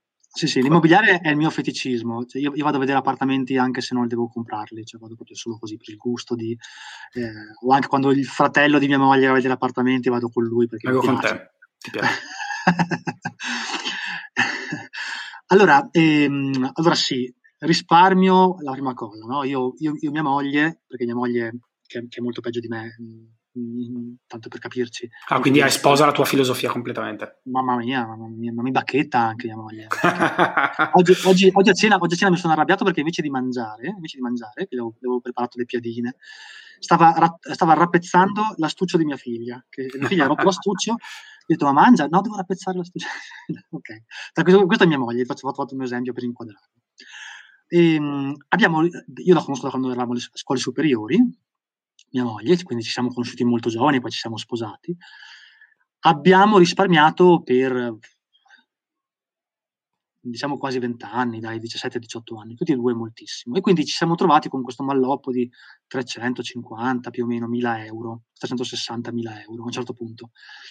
In più sposandoci abbiamo, pre- abbiamo, preso, ma sai, guarda, io per me non è stato poi così difficile, perché come ti dicevo all'inizio, eh, ho, ho, avuto, cioè ero sempre stato molto, molto portato a risparmiare ecco, mia, certo. mia, per, educazione, per educazione.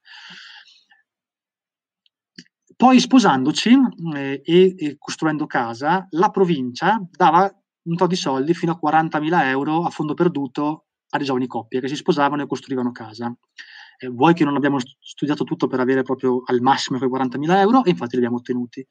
Con quei soldi abbiamo costruito casa e poi una parte sono rimasti lì di soldi e siamo andati avanti. Poi io per un po' ho continuato a lavorare, poi mi sono licenziato, poi ho fatto quel periodo in cui eh, guadagnavo molto poco, poi ho iniziato a guadagnare sempre un po' di più. Tutti questi soldi che mano a mano negli anni abbiamo messo da parte, li abbiamo sempre investiti. In che forme di investimento? Allora, al tempo, quando ho iniziato, c'erano i, eh, le, obbligazioni, le obbligazioni bancarie classiche che davano anche un 5, 5-5,5% lordo anche, quindi era già un numero molto importante per il tempo. Poi essendo obbligazioni bancarie, essendo nel momento in cui le banche erano molto forti, era visto come un investimento, lo era di fatto, molto, molto, molto, sicuro, infatti io li ho messi sempre là quei soldi. Ho titoli di Stato e poi ehm, do, e, e, dopo, quando invece ho iniziato anch'io un po' tramite il blog, perché il blog è stato per me anche un percorso formativo molto grande, perché ho studiato, no? come dicevamo prima, si sottovalutano le forme di investimento. Ho iniziato a capire anche altre cose, c'è ad esempio il mondo di ETF, che sono molto interessanti, ti permette di investire, avere dei piani d'accumulo forti in cui metti dentro risparmi, e quindi abbiamo un po' investito in quello. Mm-hmm. Ad un certo punto, quando abbiamo avuto abbastanza soldi, abbiamo investito nell'immobiliare. E quindi quello è, secondo me, l'investimento migliore perché eh, innanzitutto dei, ha, ha, te lo gestisci tu in prima persona, quindi non hai dei costi vivi di, di, qualcuno che te lo gestisce. Quindi abbiamo comprato un appartamento da mettere a rendita, per capirci.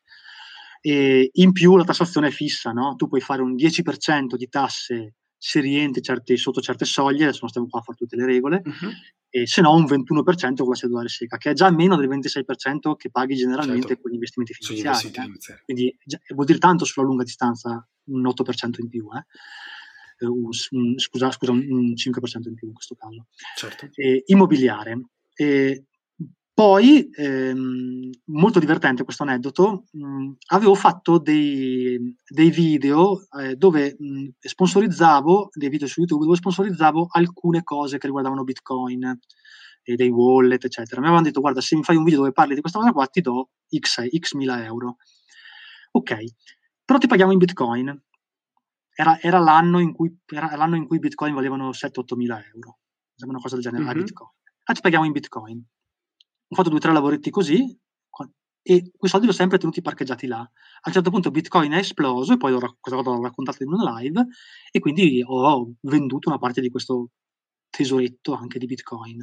E quindi anche lì ho fatto veramente un guadagno importante, ma questo quasi casualmente, quindi questa è una forma di guadagno extra che non avevo neanche programmato, ecco, diciamo. Ci credevo sì in Bitcoin, però non ci volevo mettere niente di mio perché ecco, preferisco mi ricordo forse un. Insomma, io ti seguo, ti ho sempre seguito, quindi lunedì per me è sempre stato un appuntamento abbastanza fisso eh, per l'uscita del tuo articolo. Mi ricordo anche addirittura forse investimenti anche in altre altcoin, non solo in Bitcoin, o no?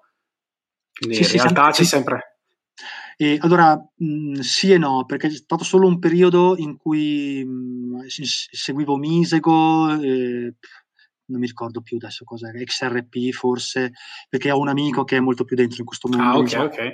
Diceva sposta un po' di, di, di, monete, un po' di euro che hai, sposta le lire, quelli che hai, l'ho fatto un po', però poi sono sempre tornato su Bitcoin perché erano quelli che mi davano più, più sicurezza. Mm-hmm. Poi si sono verificati un po' tutti abbastanza sicuri, eh, sono, sono certo. tutti poi cresciuti negli anni. Sì, sì, sì anch'io. E, però io guarda, devo dirti, gli investimenti ho fatto questi, immobiliare, ETF, obbligazioni bancarie, titoli di Stato, mh, tutto molto bello, tutto molto interessante, però secondo me l'immobiliare è, è ancora l'investimento più interessante che c'è. È sicuramente un investimento che dura, poi dopo... Sì, sì, c'è, c'è, c'è, c'è, tanta disinformazione sull'immobiliare, no? la gente dice eh, ma ci devi pagare l'IMU sulla seconda casa, eh, ma ci sono le tasse, eh, ma poi devi pagare i lavori perché c'è la, eh, l'assemblea condominiale devi rifare l'ascensore, eh, ma qua e ma là, certo. eccetera. No? Non è così, cioè, se tu riesci a comprare un immobile, la, il vero affare lo fai quando compri, è, è sempre qua la questione. Eh, devi avere pazienza, cioè, io ci ho messo tipo due anni a, scegliere, a trovare l'immobile giusto, eh? sono, sono, tanti due anni, pensateci due anni in cui ogni mese guardi i ah, libretti, certo. vai con l'agenzia a vedere cosa è vuoto, no? Poi quando esce quell'occasione giusta, a buon prezzo, da ristrutturare magari, perché adesso poi siamo in un momento fantastico, perché c'è il 110%, certo, certo è un momento meraviglioso anche per comprare un ruder e ristrutturarlo. E, ehm, se trovi un, un, immobile ad un buon prezzo, eh, lo compri, lo ristrutturi, puoi detrarre le ristrutturazioni, c'è anche, adesso c'è anche la cessione del credito, quindi non ti rifondano, non ti, beh, andiamo un po' sul tecnico, non ti rifondano i soldi che hai ehm, dato sotto forma di IRPEF non pagato da te. Certo. Ma, ma, te, ma te, lo ma poi c'è, no? certo. E, e, quindi, e, quindi, c'è un'opportunità incredibile. Ma devi scegliere l'immobile giusto, cioè è, è, veramente pieno di persone che compra una cosa oppure ha avuto un immobile in eredità e quindi in un posto purtroppo per loro è eh, tremendo, con inquilini che non pagano. Altro eh, problema grosso di immobiliare. Però, però, se tu compri invece in zona turistica dove i turisti pagano prima perché vengono in vacanza, oppure eh, affitti a studenti, affitti a studenti, oppure dai in affitto a società che te lo affittano, cioè ci sono società, ce n'è una nella mia città, che tu, che tu compri l'immobile, glielo dai in affitto a loro, loro ti danno mm-hmm. il 5% netto, 5% netto, ti, ti, ti paghi tu le spese, eh, ovviamente, e non devi fare niente. Cioè adesso tu dimmi dove diavolo è che trovi una roba che ti dà il 5% netto, in, eh, sì, sì, soprattutto certe nicchie, cioè l'affitto a studenti piuttosto che l'affitto affitto breve, ci sono certe... Ecco, cioè, bisogna, bisogna, saperlo questo mondo. Bisogna, bisogna un attimo sapersi muovere, però sicuramente l'immobiliare è un mercato per tecnici, secondo me. Ma, però guarda, non è per tutti, come tutto, dire, come tutti gli investimenti, non è per tutti, ma può avere, sì, delle interessanti rendite. È per, è per, quello che ne parlo come metodo di investimento numero uno e spiego com'è il ricco solo risparmiando, no? Certo per, perché quello lì è l'investimento che tu come curva di apprendimento puoi imparare nel minor tempo possibile. È abbastanza facile imparare come investire in immobili. E, e infatti lo, nel libro do un sacco di informazioni che sono riassunto Chiaro. della crema di quello che ho imparato io in anni. E, e in più è ancora estremamente remunerativo, cioè i ricchi, i ricchi, i, i ricchi non, non, parliamo dei super ricchi eh, che hanno quello che gestisce tutti i patrimoni, ma i ricchi, quelli, la borghesia, ecco, cioè in due cose investe. Uno lascia soldi in banca perché non sa come si gestiscono i soldi in borsa e quindi si fa spenare dalle banche. Eh, questo è un classico di, di, certi ricchi. Ma poi i ricchi classici della borghesia comprano immobili e comprano terreni, eh, questa cosa qua chiaro, ma perché? Chiaro, ma perché? ma perché, gli, ma perché gli, gli immobili puoi averne anche 100 e la tassazione è sempre fissa perché non dipende dal tuo reddito. E i terreni sono detassati rendita agricola ed è tassata, non ci paghi le tasse, neanche un centesimo di tassa ci paghi. Cioè, ci sarà un perché, no? Voglio dire. No, chiaro, sono d'accordo e voglio dire, spesso passa questo messaggio molto sbagliato che l'investimento in immobili, cioè secondo me è molto sbagliato che l'investimento in immobili sia, sia qualcosa di, di, negativo da non fare, che gli, che gli, immobili sia un passivo, un attivo, insomma sì, ci sono tutta una serie di formulazioni che vengono molto, secondo me, eh, come copia del mercato americano, no? Eh, mm. Ma noi dobbiamo pensare anche alla storia che ha l'Italia, ai centri storici che ha l'Italia, alle ricchezze turistiche che ha l'Italia digitale, ovviamente se ti compri una, una, una, casa in un posto sperduto che non ha alcuna valenza turistica e che, voglio dire, non ha alcuna attrattiva, non ha alcuna possibilità di essere messa a reddito, anche in Italia ovviamente eh, ti terrai quell'immobile, pagherai le tasse, non ci guadagnerai niente sopra, non avrai alcuna possibilità. Però se sai, guarda- se sai guardare a quelle che possono essere delle forme di investimento, eh, in Italia ci sono, ecco, e forse... Ma guarda che oggi, cioè, eh, sto pensando come non dirla male. Eh, cioè, uno, uno, dei messaggi peggiori che vengono dati, soprattutto su internet, è quello di non indebitarsi per comprare la prima casa. No? Cioè, questa, questa, cosa qua è profondamente sbagliata come idea. Non è universalmente vero come, come principio, però in nessun caso, in nessun mh, ambiente, in nessun contesto riesce ad avere quei soldi per la prima casa ad un tasso così agevolato come ce l'hai oggi. Cioè oggi spunti un mutuo all'0,8%, 0,7%, tasso sì, fisso. Cioè, tasso fisso, io ho rinegoziato eh, il tasso. Io. Ecco, 0,8, 0,7, no? Giusto? Una cosa sì, sì, corretto. Ecco. E, ehm, e, Anche meno si riesce, mi dicono. Cioè, io... Non riuscirai mai ad avere tutti quei soldi che ti danno ad un tasso così basso. Poi, una volta che hai preso la prima casa, cioè tu dopo cinque anni, se hai fatto la scelta giusta, l'hai presa in un posto giusto, cioè non ti sei fatto lasciare prendere dall'idea che la volevi eh, in quel posto lì perché tu vuoi vivere così, ma hai, ti sei innamorato dell'affare e non della tua casa, e non, e non, di un posto dove vivere, ma dell'affare. Tu dopo cinque anni che l'hai comprata, voglio dire, la puoi rivendere, magari ci guadagni pure, eh? oppure la metti in affitto e poi tu a tua volta vai in affitto da un'altra parte, no, metti, e hai una rendita, no? Molto banalmente, che hai certo. ottenuto in, in cinque ananni. Cioè, è davvero, c'è davvero un, chiaramente bisogna fare le cose bene, saper scegliere, si, può, si, possono fare degli errori, non tutti gli immobili vanno bene, non tutti i posti vanno bene, non tutte le città vanno bene, ci vuole un po' di studio, un po'. Però ci, voglio dire, è molto sbagliato da pass- far passare questa idea che comprare la prima casa e indebitarsi per la prima casa sia un errore perché i debiti sono un errore a prescindere, no? E purtroppo certo. vedete, circola molto questa, questo concetto. Secondo me invece è, è abbastanza l'opposto. Beh. Ma perché deriva un po' dall'ignoranza no? anche che c'è. Chiaro, chiaro. Grazie.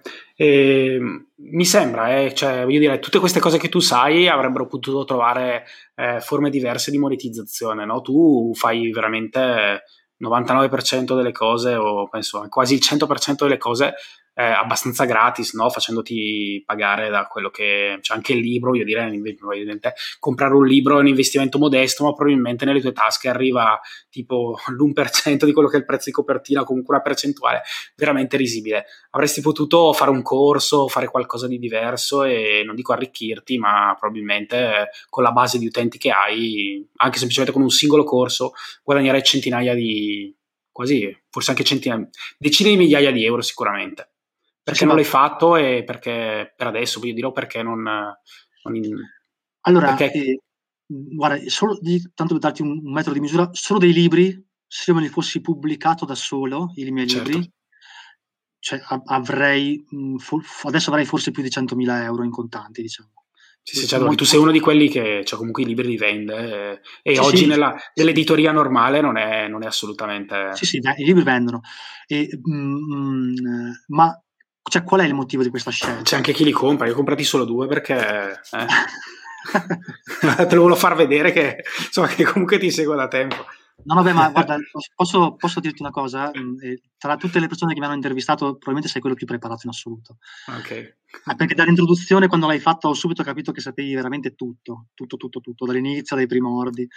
Quindi, quindi davvero complimenti per la preparazione perché spesso alle volte si, si viene intervistati anche solo perché questa cosa porta visibilità anche reciproca, ma soprattutto certo. a chi intervista e, e, invece tu sei veramente uno che le cose le, ha, le sa su di me e quindi, quindi ti, ti, ringrazio.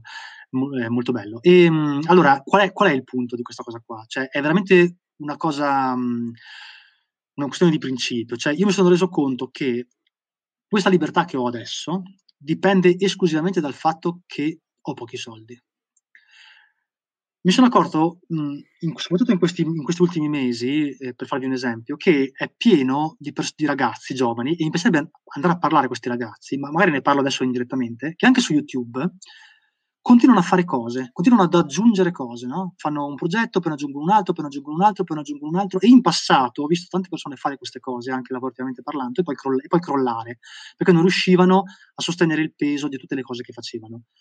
Però c'è questa corsa no, continua del fare mille cose, perché il guadagno, quando inizia a fare un po' di numeri, un po' di, a, a, a guadagnare, incomincia a volere sempre di più, volere sempre di più, volere sempre di più è una cosa normale dell'uomo, no? È un, un, retaggio che abbiamo proprio ancestrale, questa cosa di noi stessi, del nostro cervello, di come funzioniamo.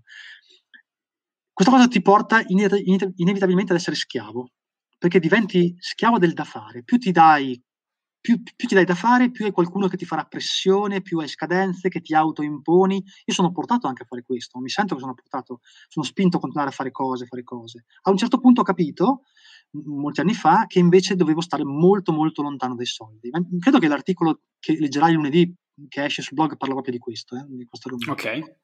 E mi sono, mi sono proprio reso conto che l'unico modo che avevo per essere veramente libero è rifiutare qualsiasi tipo di guadagno e restare sempre lì sulla soglia di sì, sto guadagnando abbastanza, questa cosa mi permette di mettere da parte un po' di soldi e anche di campare, ma un, quindi le cose vanno bene, il conto in banca leggermente cresce, non ho problemi, no? Eh? Però posso continuare a fare poco, posso continuare a svegliarmi la mattina e dire ok, oggi cosa faccio? Questo, ok. Oggi devi scrivere? Sì, però c'è il sole, quindi vado a farmi un giro, non me ne frega se non scrivo. Perché anche se non guadagno, non mi interessa. E soprattutto non ho nessuno, questa è la cosa più, più importante di tutti, non c'è nessuno che mi può dire quello che devo fare. Questa è veramente la cosa più importante, perché quando incominci ad avere tanti rapporti, tanti, tanti rapporti di lavoro, di collaborazione, hai sempre qualcuno che ti dice ma questo l'hai fatto? Ma questo non era come lo volevo. Eh, e ah, quindi mi arrivano le mail e eh, in cui mi scrivono ah sai, potresti collaborare con me, no? magari anche un, un noto portale, mi hanno scritto anche da testate giornalistiche nazionali per dirmi mm, vuoi tenere una rubrica no? sulla testata, ma io voglio essere libero di poter dire anche in futuro, adesso per un anno, due anni non voglio più fare questa cosa qua. Quando mi stufo, okay. quando, quando, mi stanco di fare questa cosa, voglio veramente poter avere dire, la libertà di fare. Buonanotte a tutti, non, non, non, non, voglio più fare niente. Perché questa cosa qua per me sulla bilancia è più, è, pesa molto di più. Non pot- poter stare tranquillo e non avere nessuno che mi rompe le scatole. Ecco. E quindi ho capito che solo stando lontano dai soldi riesco ad avere questa libertà. Quando ci sono in ballo i soldi c'è sempre dover fare qualcosa, dover, dover um, rispettare delle aspettative di qualcuno. E questo è il motivo principale. Anche la mia casa editrice, sai, la mia casa editrice eh, non, non, riesce ad impormi dei tempi eh, di uscita dei libri, anche se mi scrivono come va, cosa fai, non ce la fanno, no? Perché loro sanno benissimo che io non, non mi interessa niente di, di, questa cosa qua, no? Proprio nulla, nulla, nulla. Okay. C'è stato un episodio in passato, poi, poi concludo perché ho parlato. No, no, vai, vai. No, no, ma C'è stato un episodio in passato che un paio, poi quando fai certi numeri, naturalmente arrivano anche le altre case editrici, quelle ah, più famose, e ti scrivono e ti dicono: Ma vuoi fare un libro con me? E, e, eh, oppure arrivano i giornalisti, no? Anche i giornalisti ti dicono: Ti invitiamo a Roma a parlare, ti paghiamo l'albergo, il treno, se vuoi puoi fare una comparsata a questo coso. Ti paghiamo anche, mi, mi hanno detto una volta. No? E gli ho detto: No, grazie, non sono interessato. Una frase così, eh, lapidaria. Mhmm, forse magari anche un po' spocchiosa in certi casi, mhmm, faccio, faccio un mea culpa, però un po' lapidaria. Una ragazza, allora mi rispondevano, mi dicevano, ma come, non sei interessato? Ma guarda che potresti avere una visibilità, sì, ma poi ti dicono, sono i soldi, non ti costa niente, ti, ti paghiamo, eccetera. sì, ma non sono interessato perché non mi va di venire, non, proprio non ce n'ho voglia di venire. e ci rimangono un po' male perché pensano che giri tutto intorno al denaro, no? E questa è cosa chiaro. qua è incredibile, io non riesco veramente più a concepirla questa cosa qua. Mhmm, pensano che col denaro si puoi ottenere veramente tutto. Okay? Basta dire che ci sono i soldi, che ti pagano, che c'è un guadagno e allora tu scatti. Chiaro. Ecco, nel mio mondo non, non funziona mm, così. Sì, questo nel mondo del lavoro è abbastanza evidente, quindi questo è sicuramente vero. Questo è sicuramente vero. Volevo parlare un po' dei tuoi libri e dei tuoi articoli, che tu scrivi veramente bene, ecco. Come hai imparato a scrivere, quanti impieghi per scrivere un libro. Sì, nel senso che scrivere un libro oggi è molto facile, come dicevi tu, no? Quindi basta fare autoproduzione, uno prende anche un po' di articoli del blog, li, li riconfeziona, ci scrive l'introduzione, pubblica un libro e poi si fa fare un po' di recensioni positive e pensa di essere uno scrittore. Invece, insomma, i tuoi libri sono libri veri, insomma, con una storia, già dal primo, con una storia, con, con contenuti contenuti con tanto approfondimento, tanti numeri, tante, tanti consigli pratici, cioè sono dei libri che hanno veramente un valore, un valore vero. Eh, come fai a scriverli? Quanto tempo ti impiegano? Quanto è utile anche la casa editrice in questo percorso? E insomma tutto il processo. Allora, eh, mh, su questa cosa che tutti scrivono ci sono due o tre cose divertenti da dire. Allora, una cosa geniale, te la racconto perché fa proprio sorridere, eh, che ho visto su Amazon, Mh-mh. C'è stato uno che ha fatto un libro e poi ha scritto, e in fondo al libro ha scritto: "Se mi lasci una recensione positiva su Amazon di questo libro, ti mando il link per i contenuti extra, che altrimenti sarebbero a pagamento", una cosa del genere. E quindi ha un sacco di voti positivi, però poi c'è anche una recensione dove scrive: "Ho trovato poco onesto che questa persona abbia scritto questo sul libro". Volevo raccontarla perché è divertentissima, però Eh geniale, certo. Eh geniale, sì. eh, geniale. E, e, sulla cosa che eh, tutti scrivono è vero. Mm, purtroppo i libri sono di, passati dall'essere un tempo, un veicolo di cultura, eh, a una cosa che si fa per monetizzare. No? Gli influencer fanno il libro perché a un certo punto hai un certo seguito, quindi una casa editrice ti contatta, ti dice fai il libro, che, che, che, è, che è, scrivi quattro scemenze e, e, poi te lo sistemiamo noi, perché è così metti giù quattro cose come ti vengono, poi te lo sistemiamo certo. noi e, e, e, e, poi, poi vende no, il libro, e poi vende perché tu hai un nome giustamente quindi vende.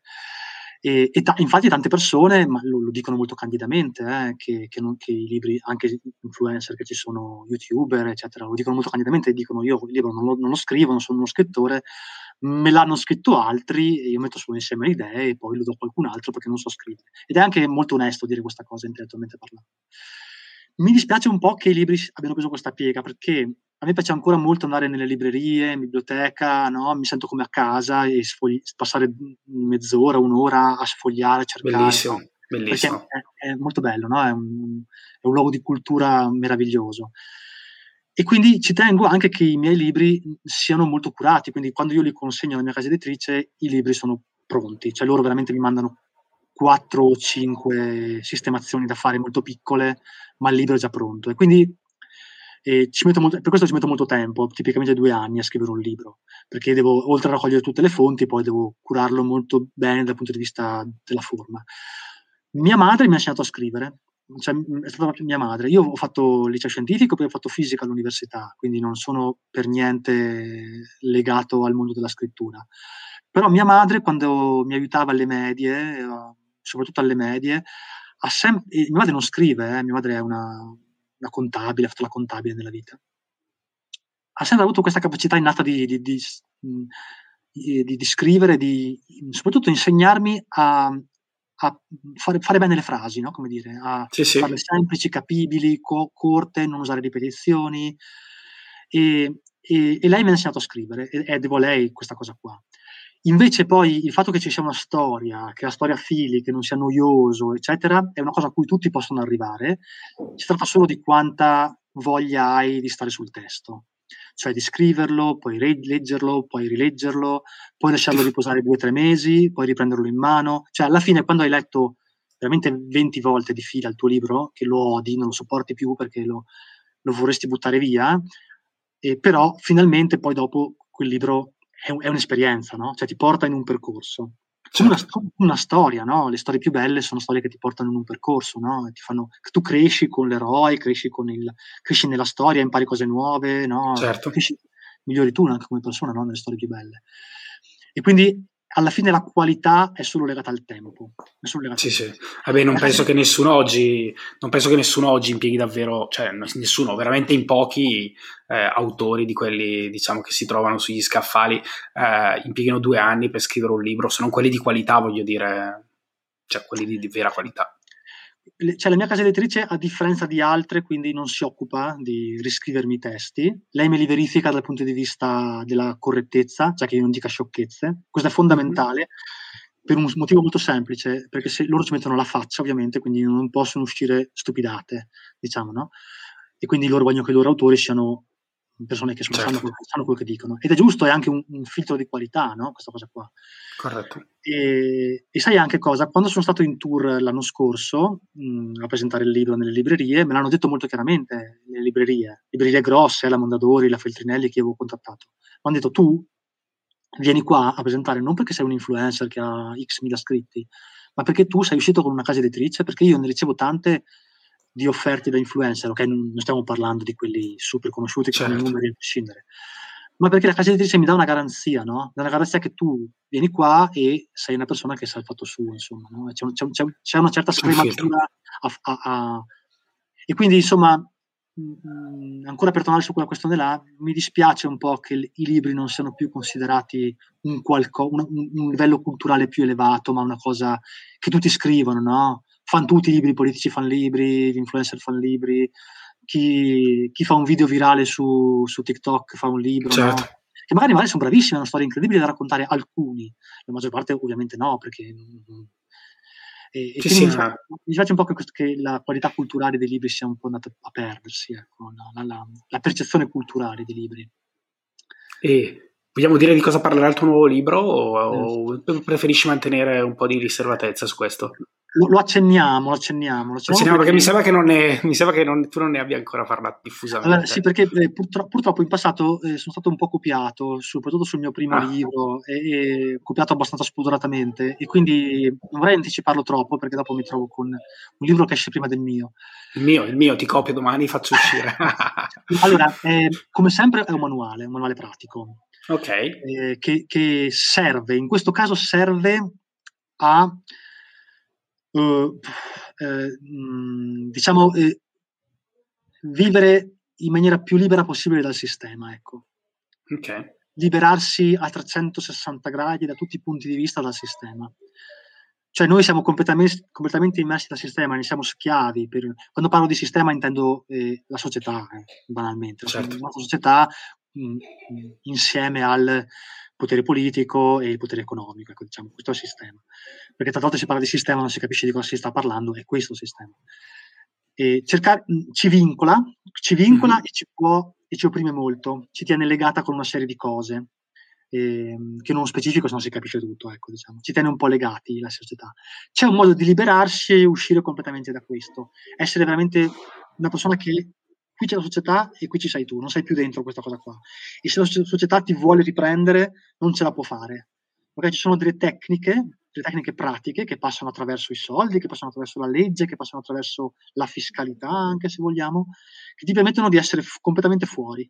Quindi se il sistema ti volesse mai ringlobare, perché tu hai magari un passato, oppure hai avuto dei problemi, o anche semplicemente sei una vittima, o anche, non lo so, non, non gli piace più come ti comporti, o quello che dici, e ti vorrebbe, ti vorrebbe riportare dentro, eccetera, non lo può più fare.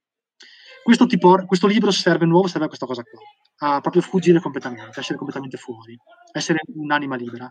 Ok, dopo se aggiungo ancora vi dico anche il titolo, quindi non posso, non posso andare oltre. Quindi penso che, sarà vuole... penso che, sarà molto utile alle persone, credo. Lo aspettiamo quando, quando, è prevista l'uscita, scusami? Eh, questa è una, una, bella domanda, perché la casa editrice sa lei queste cose. Ah, ok. E, però è passato un mese dalla consegna finale, un mese e mezzo, l'ultima consegna finale, quindi io credo che... Mh, credo, credo, che per giugno, mm, fine okay. maggio potrebbe essere fuori. Speriamo in un bel tour, voglio dire, nelle librerie, in modo tale magari da poterti anche venire a incontrare, stringere la mano, sarebbe bello. Eh, Speriamo, COVID, dai. Permettendo, COVID, COVID permettendo, lo vorrei tanto fare, sì. Certo, penso che sia anche un po' la cosa più bella, no? Eh da fare. Ma eh, proprio a proposito del Covid, nel periodo diciamo difficile che tutti abbiamo vissuto, soprattutto le persone come me che magari lavorano in smart working, hanno apprezzato un pochino più la lentezza di questo momento, quindi forse hanno apprezzato quello che è un po' la tua, alcuni aspetti della tua vita quotidiana, cioè hanno apprezzato un pochino di più potersi godere la famiglia, eh, l'amore, la famiglia, un, una, uno scorrere del tempo un pochino diverso. Tu invece hai imparato qualcosina, qualcosa di nuovo? Oppure ma, posso, cosa farti sì? posso, posso, farti una domanda? Eh? Ma, ma, tu, giusto per, giusto per, capire, ma tu, tu, se tu hai apprezzato questa che dici hai apprezzato un po' questa lentezza, eccetera, ma parliamo della parte iniziale del Covid o proprio di tutta la pandemia? Tutta la pandemia. Non ti no. capitato a un certo punto di, di dire cavolo, però comincia a essere un po' pesante questa situazione. Sì, sì, no, assolutamente. Adesso è molto pesante la situazione assolutamente pesante. Però ovvio dire, per me, diciamo, prima del Covid, la, il mio ritmo di vita era, so, senti solo i miei figli che vogliono entrare, sente, si sente bussare alla porta. No, ma diciamo che... No, ma all'inizio del Covid, cioè prima del Covid, la mia vita era diciamo, svegliarsi alle 6, alle 7 mettermi in macchina, arrivare in ufficio alle 8 e la sera magari tornare alle 8 e mezza, 9, quindi dopo 200-300 km di, di, viaggio al giorno. Oggi ovviamente questo non c'è, quindi eh, è molto più lenta, molto più tranquilla, no? E quindi questo ovviamente adesso allora, mi pesa perché non poter uscire è una limitazione, della, limitazione anche ingiustificata della, della, di quella che è un po' la libertà di ognuno. Quindi. Ma lì stanno sì, facendo dei lavori di falegnameria i tuoi ragazzi? Perché... No, adesso lo, hanno smesso, volevano, volevano assolutamente entrare, penso conoscerti, capire, eh, è un mondo di... Potevano, potevano venire. Allora, ehm, dunque, non, non, mi è cambiato molto perché, come ti dicevo inizialmente, questo, certo. questo isolamento, questo isolamento ehm, l'ho sempre avuto, ecco. Non sono nemmeno stato molto disciplinato eh, nella, durante la, la, pandemia perché io comunque la mattina molto presto andavo comunque nei boschi a correre, e tanto voglio dire che, che, ah, che certo, non incontri nessuno. facevo male alle 5 della mattina in un bosco a nessuno, anche se c'erano i guardiaboschi che giravano eh, a controllare, per carità. E quindi le mie libertà me ne sono comunque prese. E, ehm, diciamo che ehm, ho vissuto, l'ho, l'ho vissuto più sul, sul, fatto di avere i figli a casa, che loro veramente si sono ritrovati col non sapere che cosa diamine fare, e lì ho capito che avere un contesto in cui sei in un paese, hai un giardino, hai l'orto, puoi stare all'aperto, me, non so, mettevo fuori una piscinetta mi mettevo in piscinetta, ragazzi, mi ha veramente salvato perché ho pensato a quelle persone chiuse in casa in un appartamento e ho detto, cavolo, la stanno vivendo un po' peggio di me, ecco, da questo punto di vista. Quello che ho capito è che ehm, questo, questo cambiamento, questo cambiamento della semplicità volontaria e quindi di lasciare il lavoro, sarebbe drammatico per molti se si, verif- se si, attuasse esattamente come si è attuato durante il Covid, no? Perché okay. nel, primo te- nel primo momento, nel primo tempo, è veramente molto bello non fare niente dalla mattina alla sera, perché vieni da un periodo di super stress e super fare, certo. e, quindi, e, quindi, tu dici, eh vabbè, ma io eh, non vedo l'ora di non fare niente. Va bene non fare niente una settimana, due settimane, tre settimane, eccetera. però poi quando a un certo punto incominci a non avere più neanche un obiettivo nella vita, è veramente facile che subentri la depressione. Ma io l'ho vissuto in, in prima persona questa cosa, eh. quando mi sono licenziato, sono stato un mese di fila alle Isole Canarie, a Fuerteventura, dove ho un piccolo appartamento, ehm, a non fare nulla, di niente. Sai, quella cosa lì, no? che si dice scappo certo. in Messico e sto sulla spiaggia. E cioè, dopo tre settimane volevo morire, volevo, adesso tra virgolette, volevo, ci dissociamo certo. da questa cosa di, sì, sì. volevo morire. Siamo, eh, eh, eh, veramente perché non, veramente è, è, pazzesco, no? E quindi a, a, maggior ragione questo cambiamento deve essere un cambiamento lento, deve essere un cambiamento mh, che, che si, cioè la sostituzione di un'altra cosa al lavoro, di un'attività, di, un, certo. di una passione deve essere una cosa graduale, lenta. Allora si può apprendere e capire. Se capita una cosa come la pandemia fa gravi danni, infatti i psicologi si stanno molto interrogando, ci sono anche già usciti degli studi che dimostrano come insomma, ci saranno dei problemi molto molto gravi eh, dal punto di vista psicologico alle persone dovute a questo periodo di grandi difficoltà. Vabbè, siamo quindi... sicuri che ci, i problemi di questa pandemia sicuramente li por- ce li porteremo insomma, dietro qualche problema, evidentemente, non solo psicologico, penso purtroppo, però. Sicuramente, sicuramente. E quindi è più grande, no? Cioè il cambiamento deve necessariamente essere un cambiamento lento. Però mh, meglio così perché tanto smettere di lavorare non lo puoi fare dall'oggi al domani, lo puoi fare solo lentamente, no? Costruendo un progetto, quindi ci sta, no? Bene.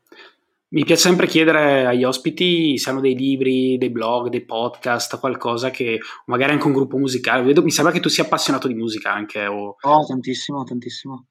O anche magari anche, anche una canzone o un gruppo che è qualcosa che ci vuoi consigliare.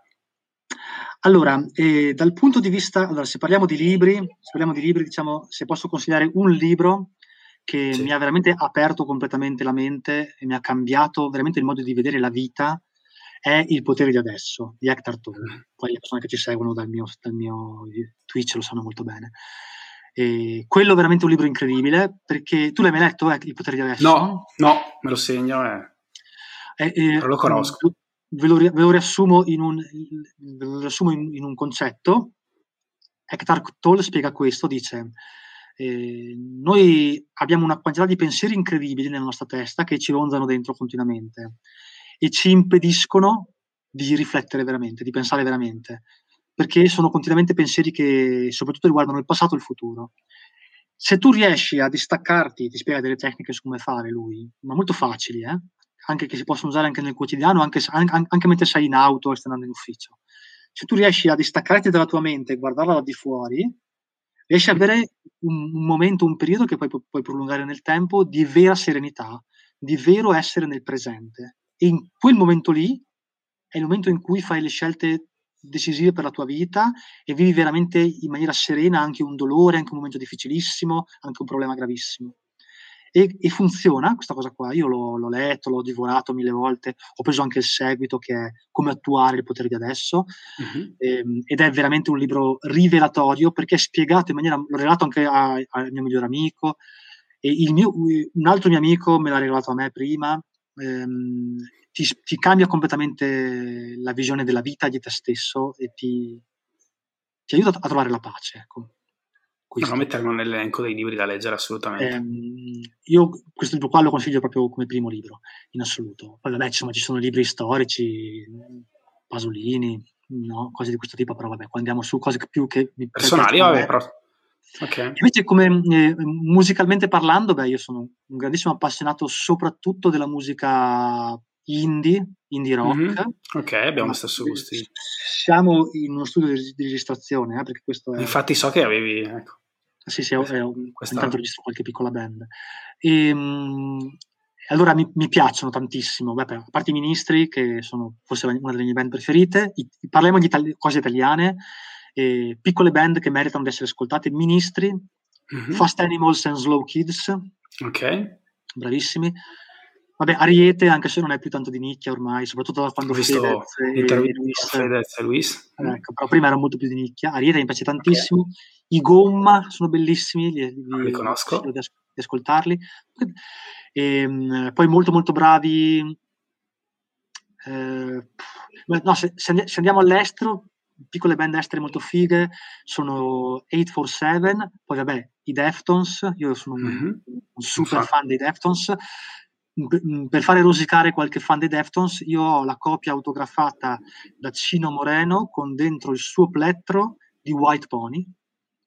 Ok. I, fan dei Deftones spesso morirà, moriranno. Ok. non so se abbiamo l'ascolto. Il plettro di White Pony, eh, ragazzi. E, ehm, va bene, giusto così per inorgoglirmi un attimo, che non si fa mai male dare un po' da mangiare. Vabbè, certo. proprio ego ogni tanto. E, e, quindi musicalmente parlando sono queste le band che mi piacciono tanto, tanto ascoltare, piccole, piccole realtà di nicchia, se no c'è Erika Mu, mi piace tanto come cantante, okay. e Claudio, Claudio è un cantante incredibile, un cantante di Roma che, che ha un, un'edicola, che ha un'edicola e ha scritto un singolo che ha spopolato. Sì, ho capito chi è Claudio, sì sì, quello, sì sì ho capito qual è. Che ha scritto Cuore. Cuore. Mm-hmm. Sì, sì, ho presente. Fantastico, fantastico. E è fa... vero, fa ancora, continua ancora a fare Musica sì. E, ma no, io ho visto che ha fatto, fatto, un altro pezzo dopo e poi non l'ho più seguito e poi mi piace il progetto di Vasco Brondi, il, ehm, okay. Le luci della centrale Le luci della centrale elettrica, bravissimo Vasco Brondi, che a me piace. Super, super bravo, super bravo. Ci sono canzoni, le ragazze stanno bene, che sono fantastiche proprio. Ogni tanto su Twitch facciamo, facciamo qualche serata musicale. Ah, allora ti seguirò perché insomma piace anche a me la musica. Sì, sì. Bene, Bene. Tu hai, qualche, tu hai, qualche, artista di nicchia molto interessante? Che... No, di nicchia no. Qui a Milano facciamo un festival che si chiama Miami, che era un festival ah, sì, sì, sì, indie che mi piaceva molto, eh, ma a me piacciono, ma il gruppo preferito sono gli Strokes. Posso... Ah, beh, gli Strokes, gli Strokes, sì, sì. sì poi... posso, sbloccarti, posso sbloccarti un ricordo di un personaggio che, guarda, se lo conosci, basta, chiudo la live e me ne vado, che, ha, suonato, che ha suonato al Miami molti anni fa, un personaggio Dimmi. incredibile di Milano. Vai. Miss Violetta Borengard. Miss Violetta Borengard, il nome mi dice, eh, il, nome, il, nome, lo conosco sicuramente, però eh, a dirti cosa facesse, no, però veramente era un festival pazzesco, non pazzesco. so se pazzesco, secondo me non è andata nel, nelle edizioni. C'è in chat molto... qualcuno che conosce Miss Violetta Borengard? Il nome io lo conosco, eh, cioè, ti dico il, che... il, nome, il nome deriva da... Il nome deriva dalla dal, dal, dal, libro La fabbrica di cioccolato, no? Ah, ok. Beh, scusami, esatto. figurati che io l'avrò visto mille volte La fabbrica di cioccolato anche per i bambini, ma non lo conosco. però no, conosco il nome della cantante, che non l'avevo associato, però, però il nome della cantante lo conosco, quindi sì. Eh, però no, ma, ma, lì veramente c'erano dei, c'erano dei, gruppi super, ma molto bella la musica indie. In realtà la musica lì ti rendi conto anche, la musica è molto meno eh, forse democratica di altre cose, no? nel senso che eh, ci sono cantanti super che non hanno poi alcun riconoscimento, eh, che sono magari anche molto. Ci sono delle canzoni che per te rappresentano tanto, tantissimo e forse boh, ognuno ha la sua canzone, ognuno ha il suo artista, può avere il suo artista. Penso anche lì, spesso anche lì ci omologhiamo tanto, però in realtà ci sono davvero tantissimi cantanti e tantissimi. Sì, sì, sì, sì. Poi, sai perché poi anche se, se mh, ci, con gli anni, diciamo tantissimi hanno iniziato a fare musica, no? Quindi eh, per distinguersi è davvero difficile distinguersi adesso. Ci vuole qualcosa di veramente, veramente innovativo, veramente interessante, che porta un messaggio, no? Forse un tempo, almeno quando suonavo io, era un po' più facile, non suonavano tutti, se avevi un po' di qualità, ti bastava anche un po' di qualità nella registrazione già certo ti staccavi. Adesso esiste anche tutto un movimento del low-fi, no? Quindi che, che, portava, che porta avanti canzoni registrate con un iPhone. Ariete stessa, no? Registra con un iPhone, ah, con le cuffiette dell'iPhone. Se tu pensi pillole, pillole registrato con un iPhone. Eh, cosa che nessuno sapeva, adesso poi certo. lo ha detto anche, credo, a, a Muschio Selvaggio con, con Luis. E, ehm, e, e, quindi è veramente facilissimo fare musica oggi. Un tempo no, era, era, più, era, più, E quindi per emergere bastava un po' di meno, anche adesso devi avere un progetto interessante. Quindi secondo me l'indie, quello piccolino, adesso davvero delle realtà molto molto belle, di qualità, molto interessanti, che però poi nel, nel, nel marasma, nel mare di tutti che fanno musica, si perde un po'. Ecco. Ok. Bello, ma però magari dai, chiacch- continueremo con una vera birretta questa chiacchierata. Ti, insomma, se vieni a Milano a presentare il libro, se no sei capito in Trentino, farebbe piacere anche bercela davvero. È stato davvero interessante, Francesco. Grazie da nome di tutti, grazie per essere venuto sul canale, insomma, portare il tuo messaggio, insomma, a conoscere, a presentare una persona veramente di valore. Grazie. No, grazie a te per, per, per l'invito. Poi se, se, vieni in Trentino per le vacanze ti fai sentire, così andiamo da qualche parte Volentieri. a, a bere una birretta. Almeno tipo, ti, ti, indico i posti giusti, dai, quelli dove si risparmia. Grazie, eh, si vede bene anche. dove hanno la birra più buona, diciamo. Ecco dove hanno la birra più buona. Miglior rapporto qualità-prezzi, diciamo. Ecco. E a Milano vengo di sicuro perché con la libreria esoterica in particolare, che è lì in Duomo, e siamo ah, rimasti okay. buonissimi rapporti. Tra l'altro domani mattina presento Rico Solo Risparmiando, sul Facebook della libreria esoterica ah, okay. alle, die- alle, 10, credo, che mi hanno invitato, si impara alle 10, quindi siamo rimasti in buoni rapporti e tornerò sicuramente a presentare il libro nuovo, se si potrà, in, in, lì in quella, in quella sede. Ecco, quindi. quindi. grazie mille, soprattutto per l'opportunità Ci vediamo assolutamente cose e poi ti sei assorbito due ore di live di cose che già sapevi, quindi immagino. No, no, ma figurati, per me è stata veramente interessante, spero che lo sia stato anche per gli altri, che probabilmente i tuoi ascoltatori già ti conoscono, ma eh, siamo andati veramente, cioè, è veramente a livello profondo, quindi grazie anche per esserti esposto, insomma, per quello che fai in realtà, grazie a nome di tutti, perché comunque cerchi di portare un messaggio diverso, comunque autentico e sicuramente autentico e insomma interessante per tutti, comunque di sicuramente uno spunto di riflessione per tutti, eh, a prescindere di, di, quale sia il pensiero ecco, delle persone che possono condividere o meno il tuo pensiero, sicuramente è uno spunto di riflessione, no? un modo per riflettere su certi temi che nella fretta quotidiana spesso si dimenticano. E è più facile andarsi a bere, andare a mangiare nel, nel nuovo ristorante piuttosto che chiedersi veramente il senso della vita o comunque cos'è la felicità, cos'è... insomma, grazie. Grazie a te, grazie a te. Grazie a te, buonanotte a tutti e ringraziamo anche tutti quelli che ci hanno seguito. Un abbraccio grande, poi vedo, vedo anche no, nomi noti, quindi grazie mille ragazzi che vi sorbite sempre le mie prediche. Grazie a tutti. Ciao Francesco, a presto. Grazie. Ciao Giovanni, ciao ciao. Ciao, ciao a tutti, ciao, grazie.